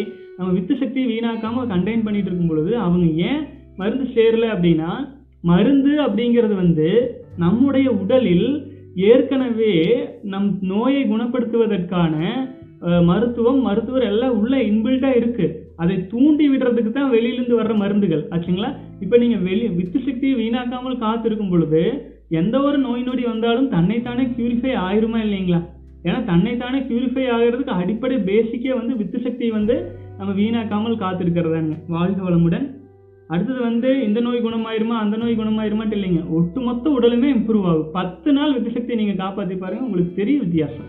ஆச்சுங்களா? அதாவது நான் சொல்கிறேன் அவங்க சொல்கிறாங்க இவங்க சொல்றாங்கன்ட்டாலும் நீங்கள் பார்க்கவே வேண்டியதில்லை. நான் வந்து அத்தாரிட்டியெல்லாம் கிடையாது. நான் வந்து ஒரு சாதாரண மனிதன். அனுபவங்களை தான் எக்ஸ்பிரஸ் பண்ணுறேன் நீங்கள் உங்க அனுபவத்துல நீங்க சோதிச்சு பாருங்க. நீங்க வந்து வித்து சக்தி வீணாக்காம ஒரு ஆறு மாசம் இருங்க. வாழ்க்கையில எது எதுக்கோ எல்லாம் வேஸ்ட் பண்ற ஒரு ஆறு மாசம் வித்து சக்தி வீணாக்காம இருங்க. அதுக்கப்புறம் நீங்களே கவனிங்க உங்களுக்கு சளி காய்ச்சல்லாம் அவ்வளவு சீக்கிரம் வராது. ரொம்ப வீக்கா இருந்தா தான் அந்த மாதிரி வரும். உடல் நோய் எதிர்ப்பு சக்தி அபரிமிதமா அதிகமாயிரும். நோய்கள் அதிகமா வராது. சமீபத்தில் இந்த கொரோ கொரோனா சம்பந்தமான நோய்கள் பத்தி பேசுறவங்க கூட நோய் எதிர்ப்பு சக்தி அதிகமா இருக்கிறவங்களுக்கு நோயை தாக்குறது குறைவு. ஆச்சுங்களா? அப்ப நோய் வந்தா சீக்கிரம் குணமாயிருமா அப்படின்னு கேட்டா வந்தாலும் விரைவில் குணமாகும். சாதாரணமாக இருக்கிறவனுக்கு ஒரு நாலு நாள் அஞ்சு நாள் ஆகிறது. இப்போ வித்து சக்தி காப்பாற்றிட்டு இருக்கிறவங்களுக்கு ஒன் ஆர் டூ டேஸில் குணமாயிரும். ஆகவே அப்போ நீங்கள் வித்து சக்தி காப்பாற்றிட்டு இருக்கிறீங்க கத்தியில் குத்துனா ரத்தம் வராதான்னு கேட்டால் ரத்தம் வருங்க சார் வரும். வராமல் எங்கே போயிடும் ஆனால் அந்த காயம் சீக்கிரம் குணமாயிரும். அதுதான் வித்தியாசம். வாழ்க வளமுடன். அடுத்தது வந்து வாட்ஸ்அப்பில் எப்படி சேர்ந்துக்கணும்னு வாட்ஸ்அப்பில் எப்படி சந்தேகம் கேட்கறது நேற்று நான் ஜாயின் பண்ணேன் மெசேஜ் எதுவும் பண்ண முடியல ஐயா. வாழ்க வளமுடன் சகோதரரே முன்னாடி வந்து எல்லாருமே கேள்விகள் வந்து கேட்டு ஒருத்தருக்கு ஒருத்தர் சப்போர்ட் பண்ணிக்கணும்னு தான் நம்ம குரூப்பை கிரியேட் பண்ணிச்சு. அது ஒரு சின்ன குழப்பம் ஆயிடுச்சு என்னன்னு கேட்டிங்கன்னா இருநூறு சகோதரர்களுக்கு மேலே சேர்ந்ததுனால மாறி மாறி மாறி மாறி பேசிகிட்டு இருக்கிறதுனால கேள்விகள் கேட்கும் பொழுது அது மேலே போயிடுது அதை நம்ம பார்க்கவே முடியாது. அதே சமயத்தில் வந்து நீங்கள் எந்த ஒரு கேள்வினாலும் செலிபஸி இன்னட் ஜிமெயில் டாட் காம்க்கு ஒரு மெயில் போட்டு விடுங்க. நான் வந்து நேரடியாக பார்த்து பதில் சொல்கிறேன் ஏன்னா வாட்ஸ்அப்பில் அது மேலே போயிடுதுங்க. அது எந்நேரம் கையில் பார்த்துட்டு இருக்க முடியாது இல்லைங்களா? வாழ்க வளமுடன். அதனால வாட்ஸ்அப்பில் வந்து பார்த்தீங்க அப்படின்னா அட்மின் ஒன்லிங்கிற மாதிரி போட்டிருக்குதுங்க. அட்மின் ஒன்லின்னு இருக்கிறதுனால வந்து முக்கியமான விஷயங்கள் மட்டும் அதில் ஷேர் பண்ணிக்கிற மாதிரி இருக்கும். நம்ம சேனல் தொடர்பாக நம்முடைய பயிற்சிகள் தொடர்பாக அதில் டீட்டெயில்ஸ் போட்டுருப்போம் வாழ்க வளமுடன். ஐயா அன்னைக்கு சொன்னீங்க. வித்து சக்தி தான் மருந்து. மருந்துன்னு இப்போ சொல்கிறீங்க வித்து சக்தி சேவ் பண்ணாதான் ஆயுர்வேதன் மருந்து வேலை செய்யும் அப்படின்னு என்ன சொல்ல வரீங்க? அதை தான் நான் மேலே சொல்லியிருந்தேங்க. இது ஒரே ஒரு விஷயம் தானுங்க. நீங்கள் பெட்ஷீட்டை வந்து படுத்துட்டு போத்திக்கலாமா இல்லை போத்திட்டு படுத்துக்கலாமான்னு எப்படி கேட்டீங்கனாலும் பெட்ஷீட் எதுக்கு பயன்படுதோ அதுக்கு பயன்படும். வித்து சக்தி நீங்கள் வீணாக்காமல் இருக்கிறீங்க அப்படின்னா அதுக்கான பலன் நிச்சயமாக இருக்கிறது. அது நான் சொல்கிற வார்த்தைகளில் அதில் இதில் அதில் இதுலேன்னு பார்க்க வேண்டியது இல்லைங்க. உண்மையில் அல்டிமேட்டாக அதில் பலன் இருக்குது அப்புறம் இன்னொன்று வந்து பார்த்தீங்கன்னா ஒரு ஒரு சகோதரர்கள் கேட்கும் கேள்விகளுக்கு நம்ம எழுதி வச்சுட்டு பதில் சொல்கிறது இல்லைங்க. அது நமக்கு டிவைன் இப்போ மெடிடேஷன் பண்ணிட்டு வந்து இப்போ பதில் சொல்கிறோன்னு வைங்களேன். அப்போது அந்த அந்த சமயத்தில் நமக்கு தோன்ற பதிலை நான் அப்படியே சொல்கிறதுனால அது அந்த நேரத்தில் அவர்களுக்கு அது பொருத்தமாக போய் சேரும் அப்படிங்கிற ஒரு நம்பிக்கை தானுங்க. ஆகவே நீங்கள் அவருக்கு அது சொல்லிட்டீங்க எனக்கு இது சொல்லிட்டீங்கன்னு சொல்ல அப்படி யோசிக்கவே வேண்டாம். உங்களுக்கு வந்து நான் வந்து உங்களுக்கான பதில் சொல்கிறேன் அவங்களுக்கு அவங்களுக்கான பதில் சொல்கிறேன் அப்படின்னு நினச்சிக்கோங்க. வாழ்க வளமுடன். அடுத்தது வந்து பார்த்தீங்க அப்படின்னா கார்த்திகேயன் தீபக் மனோ எல்லா கேள்வியும் படிச்சுட்டேன். நாளைக்கும் வந்துட்டு என்னோட கேள்விக்கு பதில் சொல்லின்னு சொல்ல வேண்டாம். வாழ்க வளமுடன். Okay water fasting new video போடுங்க சார்னு கேட்டிருக்கிறீங்க. வாட்டர் ஃபாஸ்டிங் சம்மந்தமாக ஏற்கனவே வீடியோ போட்டிருக்கேன். அது சம்மந்தமாக பார்த்துருக்கீங்க. வாட்டர் ஃபாஸ்டிங் சம்மந்தமாக புது வீடியோ கண்டிப்பாக போடல சகம் வாழ்க வளமுடன். நிச்சயமாக வந்து வாட்டர் ஃபாஸ்டிங்க்கு வந்து ஆக்சுவலாக சண்டேல வந்து வாட்டர் ஃபாஸ்டிங் தான். அதுக்கு தான் அனௌன்ஸ்மெண்ட் கூட நான் கொடுத்துருந்தேன். வாட்டர் ஃபாஸ்டிங்னா பேசிக்கலாக என்ன தெரியுங்களா? பச்சை தண்ணியில் குளிச்சிடணும் அதுக்கு அடுத்தது வந்து தண்ணீரை தவிர எதுவுமே சாப்பிடக்கூடாது. எதுவுமே சாப்பிடக்கூடாதுங்க. பசிச்சாலும் தண்ணி தான் குடிக்கணும். தாகம் அடித்தாலும் தண்ணி தான் குடிக்கணும். டயர்டாக இருந்தாலும் தண்ணி தான் குடிக்கணுங்க எத்தனை நாள் நம்ம இருக்கிறோமோ அத்தனை நாள் வெறும் தண்ணீரை மட்டுமே குடிச்சு கொண்டு இருக்கிறதா வாட்டர் ஃபாஸ்டிங் இதை இது பண்ணிட்டு இருக்கும் பொழுது பல்வேறு மாற்றங்கள் உடலில் வந்து நிகழ ஆரம்பிக்கும். அப்போ அந்த சமயத்தில் வந்து ரெஸ்ட் எடுக்க தோணும் போது ரெஸ்ட் எடுக்கணும். அவ்வளோதானுங்க அப்புறம் வந்து ரெஸ்ட் எடுக்கும்போது எனக்கு டயர்டாக இருக்குது ஏன் டயர்டாக இருக்குன்னுலாம் கேட்க வேண்டியது டயர்டாக இருந்தால் ரெஸ்ட் எடுங்க. அவ்வளோதான் தூக்கம் வர மாதிரி இருக்குது ஏன் தூக்கம் அப்படியெல்லாம் கேட்க வேண்டியது தூக்கம் வராமல் இருக்குதா? தூக்கம் வர மாதிரி இருக்குது போய் தூங்குங்க. அவ்வளோதான் அதுக்கு சொல்யூஷன் நம்ம அப்படி இருக்க இருக்க உடலில் உள்ள நோய்கள் எல்லாமே படிப்படியாக சீரடையறதுக்கு ஆரம்பிச்சுட்டு வருங்க. வாழ்க வளமுடன். அது சம்மந்தமாக நம்ம அடுத்த முறை வந்து வாட்டர் ஃபாஸ்டிங்க்கு ஆரம்பிக்கிறதுக்காக ஏதேனும் பிளான் பண்ணோம் அப்படின்னா நிச்சயமாக ஒரு வீடியோ போட்டுறேங்க. வாழ்க வளமுடன். தமிழ் மியூசிக் லவர் வாழ்க வளமுடன் சகோ. அடுத்தது தனேஷ் வாழ்க வளமுடன் சகோதரரே.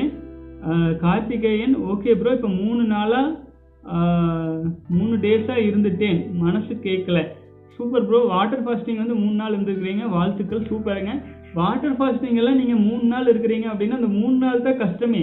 மூணு நாள் கடந்துட்டீங்கன்னா ஒரு வாரமெல்லாம் தா தாண்ட தாண்ட தாண்ட உங்களுக்கு வந்து அந்த கஷ்டங்கிறது குறைஞ்சிரும். உடல் வந்து தன் உடலில் உள்ள தேவையற்ற கீட்டோ செல்களை எடுத்துக்கொண்டு உயிர் வாழ ஆரம்பிக்கிறோம். அதுக்கப்புறம் நமக்கு பெரிய கஷ்டம் தெரியாது. ஆனால் முதல்ல நார்மலாக சாப்பிடும் நிலையிலிருந்து இந்த நிலைக்கு மாறுறதுக்கு வந்து சில கடினமான சூழ்நிலை இருக்கும். இதுக்கு நம்ம சித்தர்கள் பயிற்சிகள்லாம் கொஞ்சம் கலந்துருக்கு. அதை வந்து நம்ம வாட்டர் பாஸ்டிங்க்குன்னு எனக்கு தனியாகவே இப்போ முன்னால் சொன்ன மாதிரி ஒரு வகுப்பு போட்டு அதையும் நம்ம ப்ராப்பராக எப்படி பண்ணலான்னு சொல்லிடுறேங்க. வாழ்க வளமுடன். அடுத்தது வந்து வாழ்க வளமுடன் சகோ. ஆக்சுவலாக வந்து குளிக்கும் முறை பற்றி கேட்டிருக்கிறீங்க. குளிக்கிறது அப்படின்னு கேட்டிங்கன்னா நம்முடைய நம்முடைய பண்பாட்டில் தமிழ் மொழியில் குளியல் அப்படிங்கிறது உடலை குளிர்விக்கிறது அப்படிங்கிறதுலேருந்து வந்தது தான் குளியல் அப்படிங்கிறதேங்க. அதையெல்லாம் விட்டு போட்டு நம்ம வந்து வந்து வெப்ப தண்ணியை மேலே ஊற்றிட்டு சோப்பு கெமிக்கலை போட்டு தேய்தேன்னு தேய்ச்சி உடலை வந்து பலவீனப்படுத்திக்கிறோம். அதுதான் வந்து பார்த்தீங்கன்னா நம் உடலில் உள் வரக்கூடிய நோய்களுக்கு பெரும்பாலும் அதுவும் ஒரு காரணமாக இருக்குது அதனால தான் வந்து பார்த்தீங்கன்னா கோல்டு ஷவர் நான் பண்ண சொல்கிறேன் கோல்டு ஷவர்னா ஃப்ரிட்ஜ் தண்ணி எடுத்து ஊற்ற வேண்டியது இல்லைங்க. சுடு தண்ணி இல்லாத ஒரு நார்மலாக இருக்கிற பக்கெட்டில் இருக்கிற தண்ணி எடுத்து முதல்ல தலையில் ஆரம்பித்து உடல் முழுக்க ஊற்றி குளிக்கணுங்க. அதுதான் கோல்டு ஷவரு காலையில் எழுந்தவுடன் ஆறு மணிக்கு முன்னாடி குளித்தா ரொம்ப ரொம்ப சிறப்பு. அது வந்து பார்த்தீங்க அப்படின்னா பல்வேறு நோய்களை குணப்படுத்தவும் உடம்பு அவ்வளோ ஃப்ரெஷ் ஆயிரும் அதே எட்டு ஒன்பது மணிக்குள்ளே குளித்தாலும் குளிக்கலாம். அதுக்கப்புறமேலு மதிய நேரம் உச்சி வெயிலெல்லாம் குளிக்க வேண்டாம் பச்சை தண்ணியில். ஸோ மாலை நேரத்தில் குளிக்கிறதுனால குளிக்கலாங்க. வாழ்க வளமுடன் சகோ. இது சம்மந்தமாக இதில் இவ்வளோதான் டீட்டெயில்ஸுங்க. இது சம்மந்தமாக இன்னொரு வீடியோ வேணாலும் நான் நிச்சயமாக போடுறேன். குளிக்கும் முறைன்னு நான் நோட் பண்ணி வச்சுக்கிறேன் சகோ. ஏன்னா சில சமயங்களில் வந்து பார்த்தீங்கன்னா என்ன என்ன விஷயத்த சொல்கிறது அப்படின்னு கூட கன்ஃபியூஷன் வருதுங்க. நீங்கள் கேட்டிருக்கீங்க நான் கண்டிப்பாக இதுக்கு விளக்கம் போதுமானதாக இருக்குதோ இல்லையோ இன்னொரு வீடியோ நான் போட்டுறேங்க. வாழ்க வளமுடன். பரிம்பளம் வாழ்க வளமுடன் பரிமளம் பிரகாஷ் சகோதரரே. அடுத்தது வந்து பார்த்தீங்க அப்படின்னா இன்னொரு பிரகாஷ் வந்து நாற்பத்தி மூணாவது நாள் வந்திருக்கீங்க. சூப்பர் சகோ வாழ்க வளமுடன். அடுத்தது வந்து பார்த்தீங்க அப்படின்னா Elisha Radhakrishnan. Hi Anna today I am fifty fourth by God's grace and motivation and supports thanks lot for for your good job we are here to we are here for you to support. Let us make difference in the world. ரொம்ப நன்றி Elisha Radhakrishnan சகோதரரே. நிச்சயமாக நம்மளால முடிஞ்ச முயற்சிகளை நம்ம செஞ்சுட்டே போயிட்டு இருப்போம் அதுக்கப்புறம் வந்து கடமை செய்வோம் பலனை ஆண்டவன் கொடுக்கட்டும். அது நடக்கிற மாதிரி நடக்கட்டுங்க. பலருக்கும் பயன்படட்டும். வாழ்க வளமுடன். Uh, அடுத்தது வந்து அறிவு செல்வம். உங்கள் தொலைபேசி எண் வேணும்னு கேட்டிருக்கிறீங்க. வாழ்க வளமுடன் சகோதரரே. தொலைபேசி எண்ணுக்காக தயவு செஞ்சு வந்து கொடுக்கலின்னு வருத்தப்பட வேண்டாங்க. ஏன்னா தொலைபேசி எண் மட்டும் நான் ஒரு தடவை கொடுத்துட்டு ஒரு மணி நேரத்துக்கு பத்து கால் வந்துட்டு இருந்துச்சுன்னா நான் என்ன பண்ண முடியும் சொல்லுங்க பார்க்கலாம். ஆகவே எனக்கு ஒரு மெயிலாக போட்டு விடுங்க. ரொம்ப அர்ஜென்ட்டாக இருக்கிறவங்க தான் மெயில் போடுவாங்க. அப்படி மெயில் போடும்பொழுது நான் அதை பார்த்து நான் உங்களுக்கு ரிப்ளை பண்ணிடுறேன். ஸோ இப்போ மெயில் பற்றி பேசும்போது தான் டக்குன்னு ஞாபகம் வந்தது. மெயிலில் வந்து நாலஞ்சு கேள்விகள் இருக்குது அதை பார்த்துடலாங்க. ஓகே அதுக்கு முன்னாடி சாம்போல் வந்து இருபதாவது நாள் கிட்டே வந்திருக்கீங்க. சிலம்பரசன் நாற்பத்தி அஞ்சாவது நாள் வந்திருக்கீங்க. சூப்பர் சகோ. அதே மாதிரியே பல சகோதரர்கள் வந்து என்னுடைய செலிபஸி இன்னட் ஜிமெயில் டாட் காம்க்கு மெயில் பண்ணுங்க சகோதரர்களே யாராக இருந்தாலும் நான் கண்டிப்பாக ரிப்ளை பண்ணுவேன். அது அதில் எந்த மாற்றமும் இல்லை. வாழ்க வளமுடன். அடுத்தது வந்து செல்வ சரவணகுமார். கேட்டிருக்கீங்க please speak about the benefits of growing beard like ancestor சகோதரரே சரவணகுமார். ஆக்சுவலாக வந்துங்க இந்த தாடி வளர்த்துறது அந்த முடி வளர்த்துறது மீசை வளர்த்துறது இது எல்லாமே ஆன்செஸ்டரோட செயல் இல்லைங்க. இப்போவும் இயல்பாக நம்ம உடலில் சும்மா விட்டாலே வர்றதான் இப்போ நம்ம எப்படி வித்து சக்தி வீணாக்காமல் சும்மா இருங்கன்னு சொல்கிறோம் அதே மாதிரியே இதையெல்லாம் கட் பண்ணாமல் சும்மா விட்டாலே நம்முடைய பியர்டு எல்லாமே நல்லா வளரும். ஒன்று ரெண்டாவது வந்து அது ஏன் அப்படி பண்ணியிருந்தாங்க அப்படின்னு கேட்டிங்கன்னா அது வந்து நம்முடைய உடல் வந்து எந்த ஒரு விஷயத்தை செய்தாலும் அதுக்கு ஏதேனும் ஒரு காரணம் இருக்கணுங்க. ஆச்சுங்களா? அதுக்கு ஏதேனும் ஒரு காரணம். ஒரு சிறு ஒரு ஒரு செடி வருது ஒரு இயற்கையில் வந்து காரணம் இல்லாமல் எதுவுமே நடக்கிறதில்ல. இப்போ ஆண்களுக்கு வந்து இந்த மாதிரி பியர்டு மீசை தாடி இதெல்லாம் வருது அப்படின்னு கேட்டிங்கன்னா அதுக்கு ஏதோ ஒரு காரணம் இருக்குது அந்த காரணம் வந்து நம்முடைய இப்போது கிளைமேட்டிக் சேஞ்சஸ் எல்லாம் கண்ட்ரோல் பண்ணுறதா இருக்கலாம். அல்லது வந்து அதிக வெப்பமாக உடல் எங்கே அதிக வெப்பத்தை கொடுக்குதோ அந்த இடத்துல தான் முடி வரும். அது முடி வந்து பார்த்தீங்க அப்படின்னா அது ஒரு விதத்தில் குளிர்ச்சியை நமக்கு வந்து பார்த்திங்கன்னா இந்த காற்றோட்டத்தை கொடுக்கறதுக்கு தகுந்த மாதிரி கூட இருக்கும். ஸோ இந்த மாதிரி வந்து இயற்கையில் வந்து பல்வேறு ரகசியங்கள் இருக்குது இந்த பியர்டு ப்ளஸ் இதெல்லாம் வந்து இந்த காலத்தில் நான் நான் என்ன நினைச்சேன்னாங்க இப்போ பியர்டு தாடி இதெல்லாம் வச்சிருக்கிறவங்க எப்போ பார்த்தாலும் ஒரே மாதிரியே இருப்பாங்க. ஒரு வித்தியாசமே இருக்காது. ஆனால் அது சேவிங் பண்ணிட்டு இருக்கிறாங்க. நான் போட்ட வீடியோஸ் ஆரம்பத்துலேருந்து இருந்து பாருங்க எனக்கே சந்தேகமாக இருக்குது முதல்ல போட்ட வீடியோவில் அது நான் தானே இல்லை வேற யாராச்சான்னு. அந்த மாதிரி இதை சேவிங் பண்ணிட்டு மொட்டை அடிச்சுட்டு இந்த மாதிரி வேலை செஞ்சுட்டு இருந்தா நமக்கே நம்மளை அடையாளம் தெரிய மாட்டேங்குதுங்க. உருவம் மாறிட்டே இருக்கு. அப்படின்னா எவ்வளவு தூரம் வந்து உடல் வந்து எஃபெக்ட் ஆகுதுன்னு பாருங்க. இந்த சேவிங் பண்ணி அது இதெல்லாம் பண்றதுனால.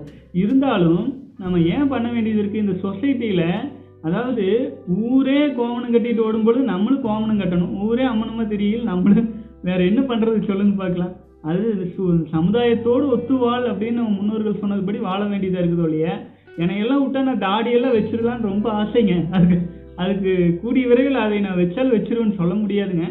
பார்க்கலாம் இன்னும் எவ்வளோ காலங்கள் இருக்கு இல்லைங்களா? ஸோ முடியெல்லாம் கொஞ்சம் வெளில வர்றதுக்கு ஆரம்பிச்சுட்டு அப்படியே தாடி விட்டுறலாம் அப்படின்னு இருக்கிறேன். அது அதாவதுங்க இயற்கையாக வர்ற எந்த ஒரு விஷயத்துலையுமே பாதிப்பு இருக்காதுங்க. ஆக்சுவலாக பலன் இருக்கோ இல்லையோ பாதிப்பு கிடையாது. ஆகவே ஆன்சஸ்டர் மாதிரி நம்ம வச்சுக்கலாம் அப்படின்னா நான் ரொம்ப நல்ல விஷயம். வச்சுக்கொள்ளலாம் நம் உங்களை சுற்றி இருக்கும் சமுதாயம் அதை எப்படி ஏற்றுக்கொள்கிறது அப்படிங்கிறத மட்டும் நீங்கள் பார்த்துக்குங்க. வாழ்க வளமுடன். அடுத்தது வந்து முத்துகிருஷ்ணன். முத்து கிருஷ்ணன் அண்ணா நீங்கள் நோஃபேப் பண்ணவங்களோட எக்ஸ்பீரியன்ஸ் பாட்காஸ்ட்டில் போடுங்க. ஃப்ரீ டைமில் கேட்டுக்கலாம். மோட்டிவேட்டாக இருக்கும். வாழ்க வளமுடன். சகோதரரை இப்போது நம்ம இந்த நோஃபேப் எக்ஸ்பீரியன்ஸை பொறுத்த வரைக்கும் பார்த்தீங்கன்னா நம்முடைய நமக்கிட்ட இருக்கிற ஒரு பெரிய டிராபேக் என்ன தெரியுங்களா? தமிழ்நாட்டில் நோகை ஃபாலோ பண்ணிட்டு இருக்கிறவங்க ரொம்ப குறைச்சல். அல்லது அதை பற்றி பேசுறதுக்கு தயங்கிட்டு போயிடுறாங்களே என்னமோ தெரியல. ஆனால் இதை பற்றி வெளிப்படையாக ஆங்கில மீடியாக்களில் நிறையா பேர் எக்ஸ்பீரியன்ஸ் போட்டு வச்சுருக்காங்க. அதையை வந்து பார்த்தீங்க அப்படின்னா நம்ம எடுத்து பார்த்து அதை தான் வந்து தமிழாக்கம் பண்ணி பண்ணி போட்டுட்டு இருக்குதுங்க ஆல்ரெடி இப்போ நம்முடைய குரூப்லேயே கிட்டத்தட்ட வந்து பல சகோதரர்கள் ஆல்மோஸ்ட் ஒரு ஐம்பது அறுபது பேர் வந்து ஒரு முப்பது நாற்பது நாள் எல்லாம் கடந்து தான் வந்துட்டு இருக்காங்க அவங்கெல்லாம் ஒரு மேன் மிஷன் மாதிரி அவங்களுடைய லட்சியத்தை நோக்கி போயிட்டு இருக்காங்க நூற்றி எட்டு நாள் தொண்ணூறு நாள் நாற்பத்தெட்டு நாள் அப்படின்ட்டு. அவங்க அதெல்லாம் முடிஞ்சு நமக்கு ரிசல்ட் கொடுக்கறதுக்கு ஆரம்பிச்சாங்கன்னா அப்பப்போ ரிசல்ட் வர்றதை நான் போட்டுட்டு தான் இருக்கிறேன். நீங்கள் பார்த்தீங்கனாலே தெரியும். நம்ம சகோதரர்களுடைய அனுபவங்கள் தான் எக்ஸ்பீரியன்ஸில் போடுறேன். அந்த மாதிரி நிச்சயமாக நம்ம பாட்காஸ்ட்டில் போடலாங்க. வாழ்க வளமுடன். ஓகேங்க. ஏன்னா ரெண்டு நாளாக நின்னதுனால கேள்விகள் கம்மியாக இருக்குன்னு தான் நினச்சிருந்தேன். நிறைய கேள்விகள் ஆகி போச்சுங்க வாழ்க வளமுடன். ஓகே. இப்போ வந்து இமெயிலில் வந்து கேள்வி பதில்கள் பார்த்துடலாமுங்க ஒரு சகோ இமெயிலில் வந்து கேள்விகள் வந்தால் அதில் பேர் படிக்கிறது இல்லை அப்படின்னு நம்ம வச்சுருக்கறனால பேர் படிக்கல. கேள்விக்குள்ளே போயிடலாம். ப்ரோ முத்ரா பண்ணுறதுனால வர்ற பெனிஃபிட் சொல்லுங்களேன். ஹேர் க்ரோத்துக்கு பிருத்திவி முத்ரா பண்ணலாமா? நோ ஃபேப் இருக்கும்போது இந்த முத்ரா பண்ணலாமா ப்ரோ அப்போ அப்புறம் நெயில் ரப்பிங் எக்ஸசைஸ் பண்ணுறதுனால என்னோட காலில் உள்ள கட்டை விரல் நகம் ரெண்டும் ஃபங்கஸ் அட்டாக் ஆயிடுச்சு ப்ரோ சேம் டைமில் ஆச்சு. நான் நெயில் ரப்பிங் எக்ஸசைஸ் ஸ்டாப் பண்ண பிறகு நெயில் அகைன் விழுந்து எகைன் க்ரோ ஆயிடுச்சு ப்ரோ ஏன் இப்படி பண்ணுதுன்னு தெரியல. சொல்லுங்களேன் ப்ரோ உண்மையிலேயே hair growth nail nail rubbing ஆகல. ஆகுமா? நோ ஃபேப் இதுக்கு ஹெல்ப் பண்ணுமா ப்ரோ யாருக்கிட்ட கேட்டாலும் தெளிவான ஆன்சர் கிடைக்கல. அதான் ப்ரோ உங்கள்கிட்ட சொல்கிறேன் சகோதரரே வாழ்க வளமுடன். இதில் நீங்கள் மூணு நாலு கேள்வி கேட்டிருக்கீங்க. ஒன்று ஒன்றா பார்த்து விடை விடை சொல்லிடலாம். முத்ரா பண்ணுறதுனால வர்ற பெனிஃபிட் சொல்லுங்கள் அதுக்கு ஓகே ஹேர் க்ரோத்துக்கு பிரித்தி முத்ரா பண்ணலாமா? இது இப்போ வந்துங்க முத்திரை அப்படிங்கிறது என்ன தெரியுங்களா? முத்திரைங்கிறது நம்முடைய ஐந்து விரல்கள். ஒரு ஒரு விரலும் ஒரு ஒரு பஞ்சபூதத்தோடு தொடர்பில் இருக்குன்னு சொல்லியிருக்காங்க. இது நம்ம முன்னோர்கள் எழுதி வச்சுருக்காங்க. அப்போ ஒவ்வொரு பஞ்சபூதத்தோட தொடர்புல இருக்கு அப்படின்னு தான் சொல்லியிருக்காங்களே அந்த இருக்கு அப்படிங்கிறத இருக்க வைக்கிறதுக்கான நம்ம காரியங்கள் செஞ்சுருக்கணும். அது வந்து எப்படின்னு கேட்டிங்கன்னா அந்த காலத்தில் அந்த காலத்தில் எழுதின புக்கை வச்சு தானே முத்திரைகளை பார்த்து படிக்கிறாங்க. அந்த காலத்தில் குருகுல கல்வி முறை இருந்துச்சு. அந்த கல்வி முறையில் ஒரு ஒரு விரலுக்கும் ஒரு ஒரு முத்திரையை வச்சு இந்த வித்திர விரல்லாம் காற்று முத்திரை காற்று முத்திரையில் வச்சு இதில் காற்றினை வந்து நமக்குள்ள ஆவாகனம் பண்ணி நம்ம வந்து நமக்குள்ளே பிரதிஷ்டை பண்ணாங்க. அந்த மாதிரி இருக்கும். இந்த மாதிரி வச்சிருக்கிற சுச்சுவேஷன்ல ஆழ்ந்து காற்றை சுவாசிக்கிறது முத்திரை இந்த மாதிரி வச்சுட்டு அந்த மாதிரி ஒரு பழக்கப்படுத்துறது. அதே மாதிரி இது ஆகாய முத்திரை அப்படிங்கும்போது ஆழ்ந்து தியான நிலையில சிவநிலையில் இருக்கும் பொழுது இந்த முத்திரையை வச்சு பழக்கப்படுத்துறது. இந்த மாதிரி அப்புறம் வந்து பாத்தீங்கன்னா ஒரு ஒரு அக்னி தேவோ பவான்ட்டு நெருப்பு அப்படின்னா நெருப்புக்கு இந்த விரல் இருக்கு. இந்த விரலை வச்சு நெருப்பு தேவரை வச்சு பிரதிஷ்டை பண்ணுவாங்க. இந்த மாதிரி பல்வேறு பயிற்சிகள்லாம் குருகுலத்திலேயே பண்ணி முடிச்சுட்டு வந்ததுனால இந்த பயிற்சிகளை இப்படி வச்சு இப்படி பண்ணால் இந்த பலன் இப்படி வச்சு இப்படி பண்ணால் இந்த பலன் எல்லாம் எழுதி வச்சிருக்கிறாங்க.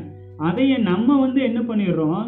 முழுமையாக தெரிஞ்சுக்காம இப்படி வச்சுட்டு இப்படி வச்சுட்டா இது வந்து இது வந்து காட்டு முத்திரை இது வந்து ஆகாய முத்திரை இது வந்து நிலம் முத்திரை இது வந்து நீர் முத்திரை அப்படின்ட்டு இப்படி இப்படி இப்படி இப்படின்னு கையை நோண்டிட்டு கொண்டிருக்கிறோம். ஆனால் கையை நோண்டுறதுனால என்ன பலன் வந்திருக்குது அப்படின்னா வருஷ கணக்கில் நோண்டிட்டு இருந்தாலும் பெரிய பலன் எதுவுமே தெரியறதும் இல்லை. தெரியுது அப்படின்னாலும் இது பண்ணுறதுனால நம்மளுக்கு இந்த பலன் அப்படின்னு நம்ம கற்பனையா நினைக்கிறோம் இல்லைங்களா? அதனால தான் பெரும்பாலான பலன்களே வருது.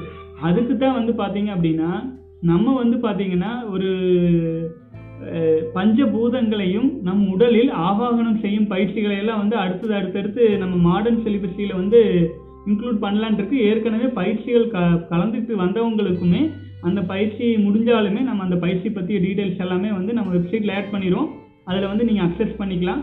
முதல்ல வந்து முத்திரையினால பலன் இருக்கு. இல்லைன்னு சொல்ல அந்த முத்திரைக்கு காற்று முத்திரையில் இருக்கும் பொழுது முதல்ல காற்றை வந்து நீங்க இந்த மு- இந்த விரல் கூட வந்து லிங்க் பண்ணணும். லிங்க் பண்ணி வச்சதுக்கப்புறம் நீங்கள் நீங்க எப்போ வேணாலும் இதை வச்சிங்கன்னா உடலுக்குள்ள காற்றோட்டம் சிறப்பாக இருக்கும். சும்மா இப்படி இப்படி இப்படி நோண்டிட்டு இருந்தால் ஒரு பயன் கிடையாது. அதை நான் தெளிவாக சொல்லிக்கிறேனுங்க. பிருத்திவி முத்திரை அந்த முத்திரை இந்த முத்திரைன்னு நீங்கள் பண்ணுறீங்கன்னா பண்ணுங்க. அப்படி பண்ணுறதுனால எனக்கு இந்த பலன் கிடைக்குதுன்னு நீங்கள் மனசார நம்பிட்டே பண்ணிட்டு இருந்தீங்கன்னா கண்டிப்பாக மனசோடைய எண்ணத்துக்குன்னு ஒரு வலிமை இருக்கலைங்க. அது உங்களுக்கு பலன் கொடுக்கும். கொடுக்காம இல்லை வாழ்க வளமுடன். அடுத்தது வந்து நெயில் ரப்பிங் எக்ஸசைஸ் பண்ணுற பண்றதுனால க கையில் ஃபங்கஸ் வருது அது வருது இது வருது. சகோதரரே ஆக்சுவலாக உடல் நீங்கள் இதெல்லாம் எங்கே பார்த்து பண்ணுறீங்க என்னன்னு தெரியல.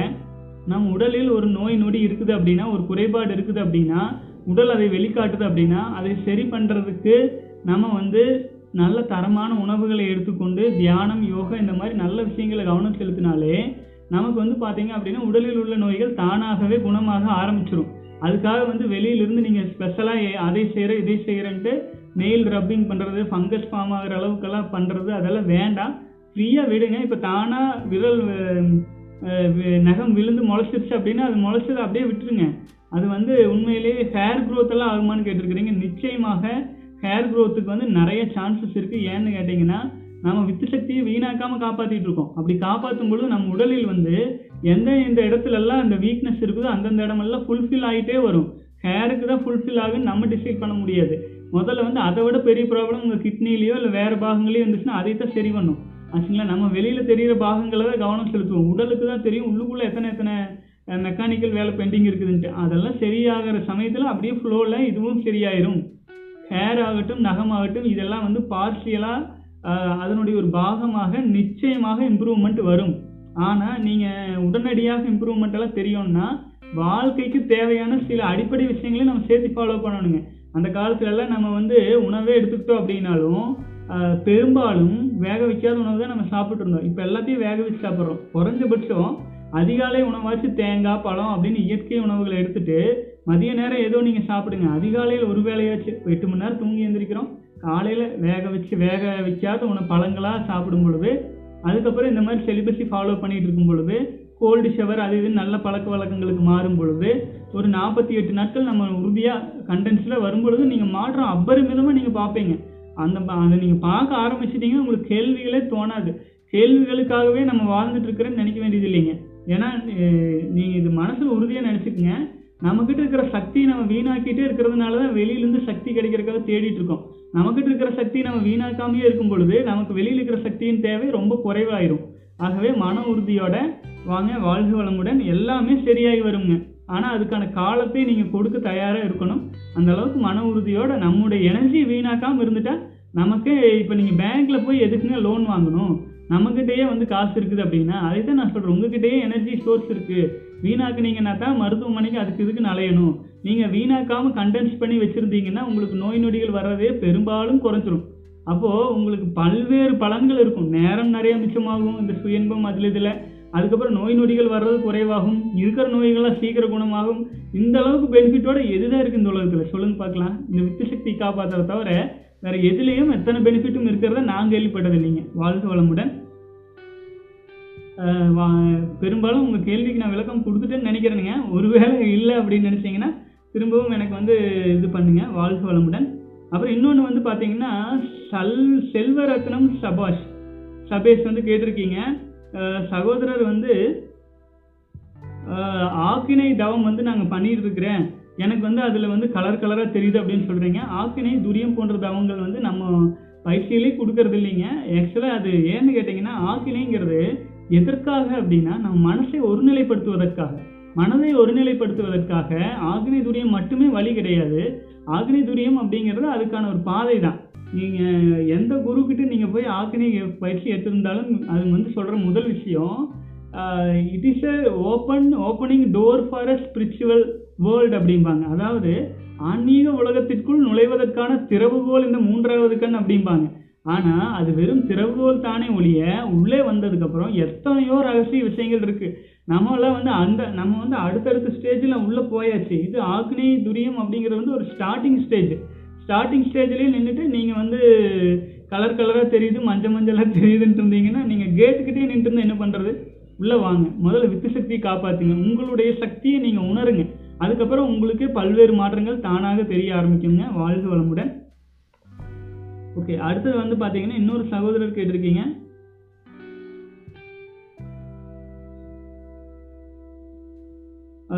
முத்துக்குமார் வந்து கேட்டிருக்கீங்க. இப்போ இப்போ join course you will coming online and teach me and you will send clips total சகோதரர் முத்துக்குமார் வந்து ஆக்சுவலாக வந்து பார்த்தீங்கன்னா நீங்கள் வகுப்புகளில் சேர்ந்துக்கிறேன் எப்படி அப்படின்னு கேட்டிருக்கீங்க. இது ஒரு விஷயம் இல்லைங்க. ஆக்சுவலாக நீங்கள் வாட்ஸ்அப் நம்பர் நீங்கள் எனக்கு அனுப்பிடுவீங்க. அதுக்கடுத்து யூடியூப்பில் நீங்கள் லாகின் பண்ணுற மெயில் ஐடி எனக்கு கொடுத்துருவீங்க.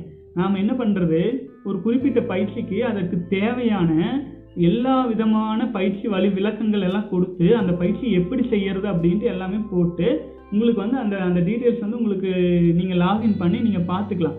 அது போக உங்களுக்கு வரும் எந்த ஒரு சந்தேகங்களையும் நீங்கள் நேரடியாக என்னை தொடர்பு கொண்டு கேட்டுக்கலாம். பெரும்பாலும் ஒரு கால் மணி நேரம் அரை மணி நேரத்துக்குள்ளே நான் பார்த்து ரிப்ளை பண்ணிடுவேன் ஸோ நீங்கள் வந்து உங்களுக்கு கன்வீனியண்ட்டான நேரங்களில் நீங்கள் பயிற்சி எடுத்துக்கலாம்.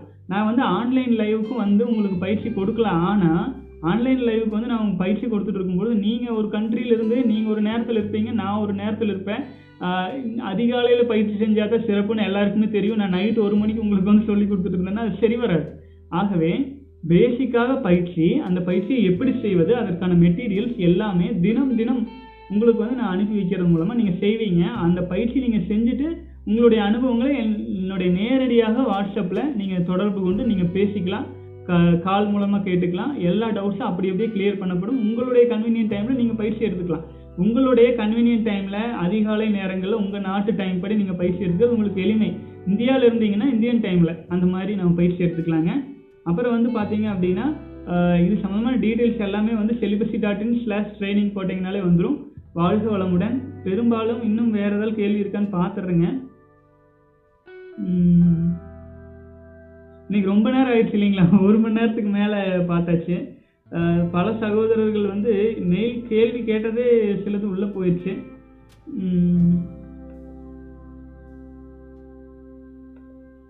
ஓகே.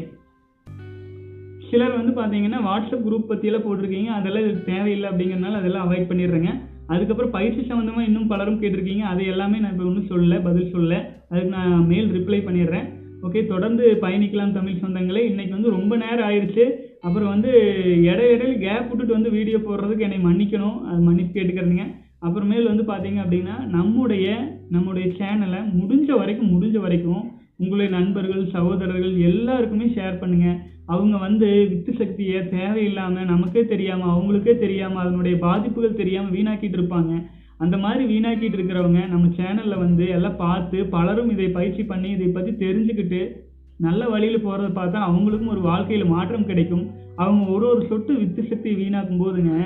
எத்தனை லட்சம் மனித உயிரணுக்கள் காப்பாற்றப்படுது? சொல்லுங்க எத்தனை லட்சம் மனித உயிருக்கு அந்த புண்ணியமெல்லாம் உங்களுக்கே வந்து சேரட்டும். ஆகவே தயவு செஞ்சு நம்ம சேனலை நீங்கள் இப்போ கடைசி வரைக்கும் பார்த்துட்டு இருக்கீங்கன்னா சப்ஸ்கிரைப் பண்ணாமல் இருந்தால் சப்ஸ்கிரைப் பண்ணுங்க. ஷேர் பண்ணுங்க. உங்களை மாதிரி நமக்கு வந்து பார்த்தீங்கன்னா கார்ப்பரேட் பின்புலமோ ஏதோ ஏதோ ஒன்றும் கிடையாதுங்க. உங்களை மாதிரி நம்ம பார்த்துட்டு இருக்கிற சகோதரர்கள் நம்ம தான் ஒருத்தருக்கு ஒருத்தர் ஒத்துழைச்சு நம்ம வந்து பார்த்தீங்க அப்படின்னா இந்த வித்து சக்தியை வீணாக்காமல் இருக்கிறதுல வந்து நம்முடைய தமிழ் சமூகத்தை கொஞ்சம் கொஞ்சமாக திருப்பணும். அந்த மாதிரி நம்ம செய்யும் பொழுது தான் நம்ம சமுதாயமும் வலிமையடையும். பஞ்சமகா பாவங்கள்லாம் குறையும். ஆச்சுங்களா? அனைவரும் தொடர்ந்து பயணிக்கலாம் சகோதரர்களே. வாழ்க வளமுடன் வாழ்க வளமுடன். Thank you.